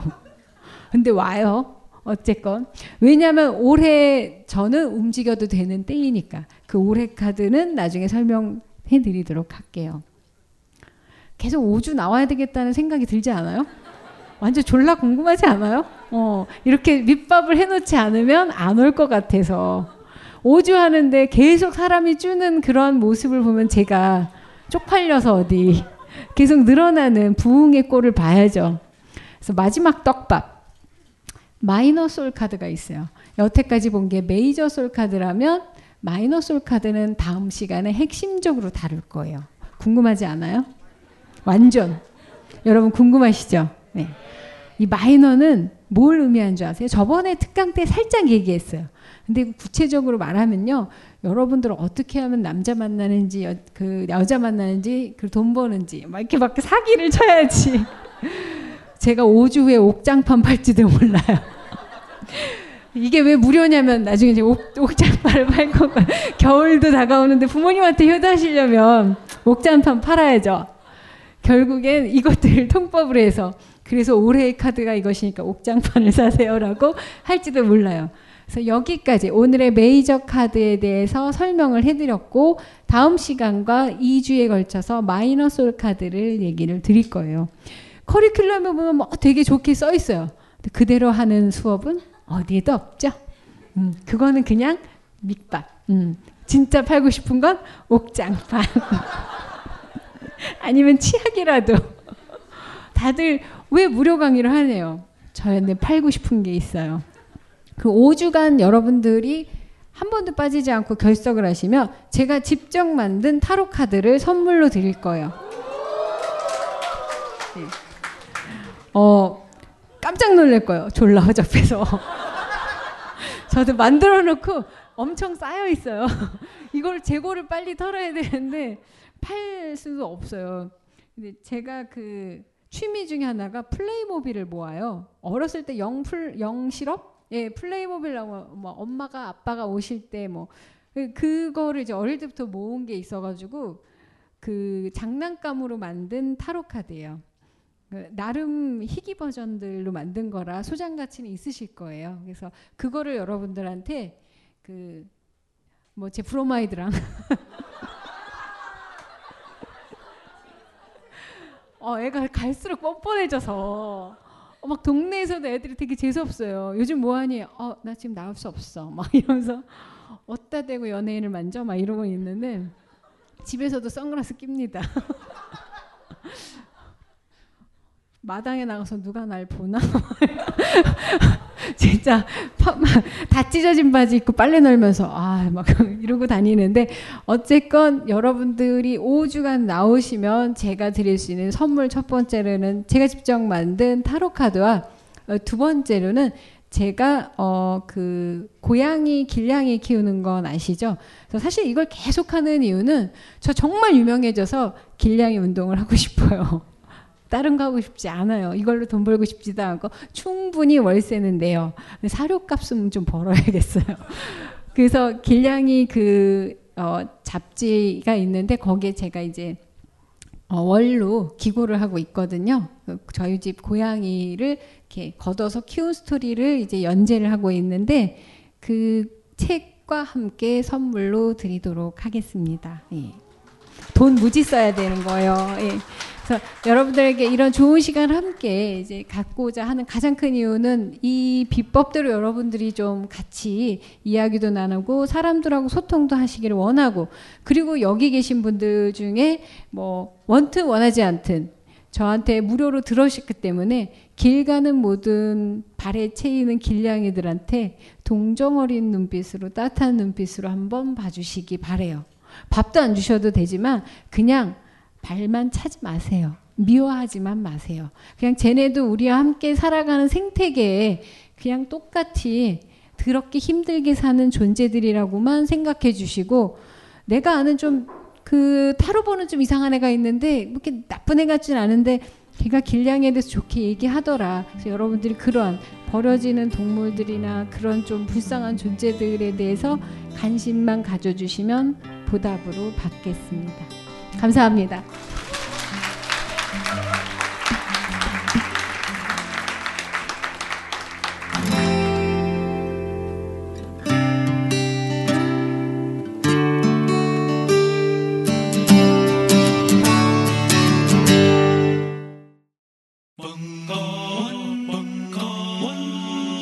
벙커원 라디오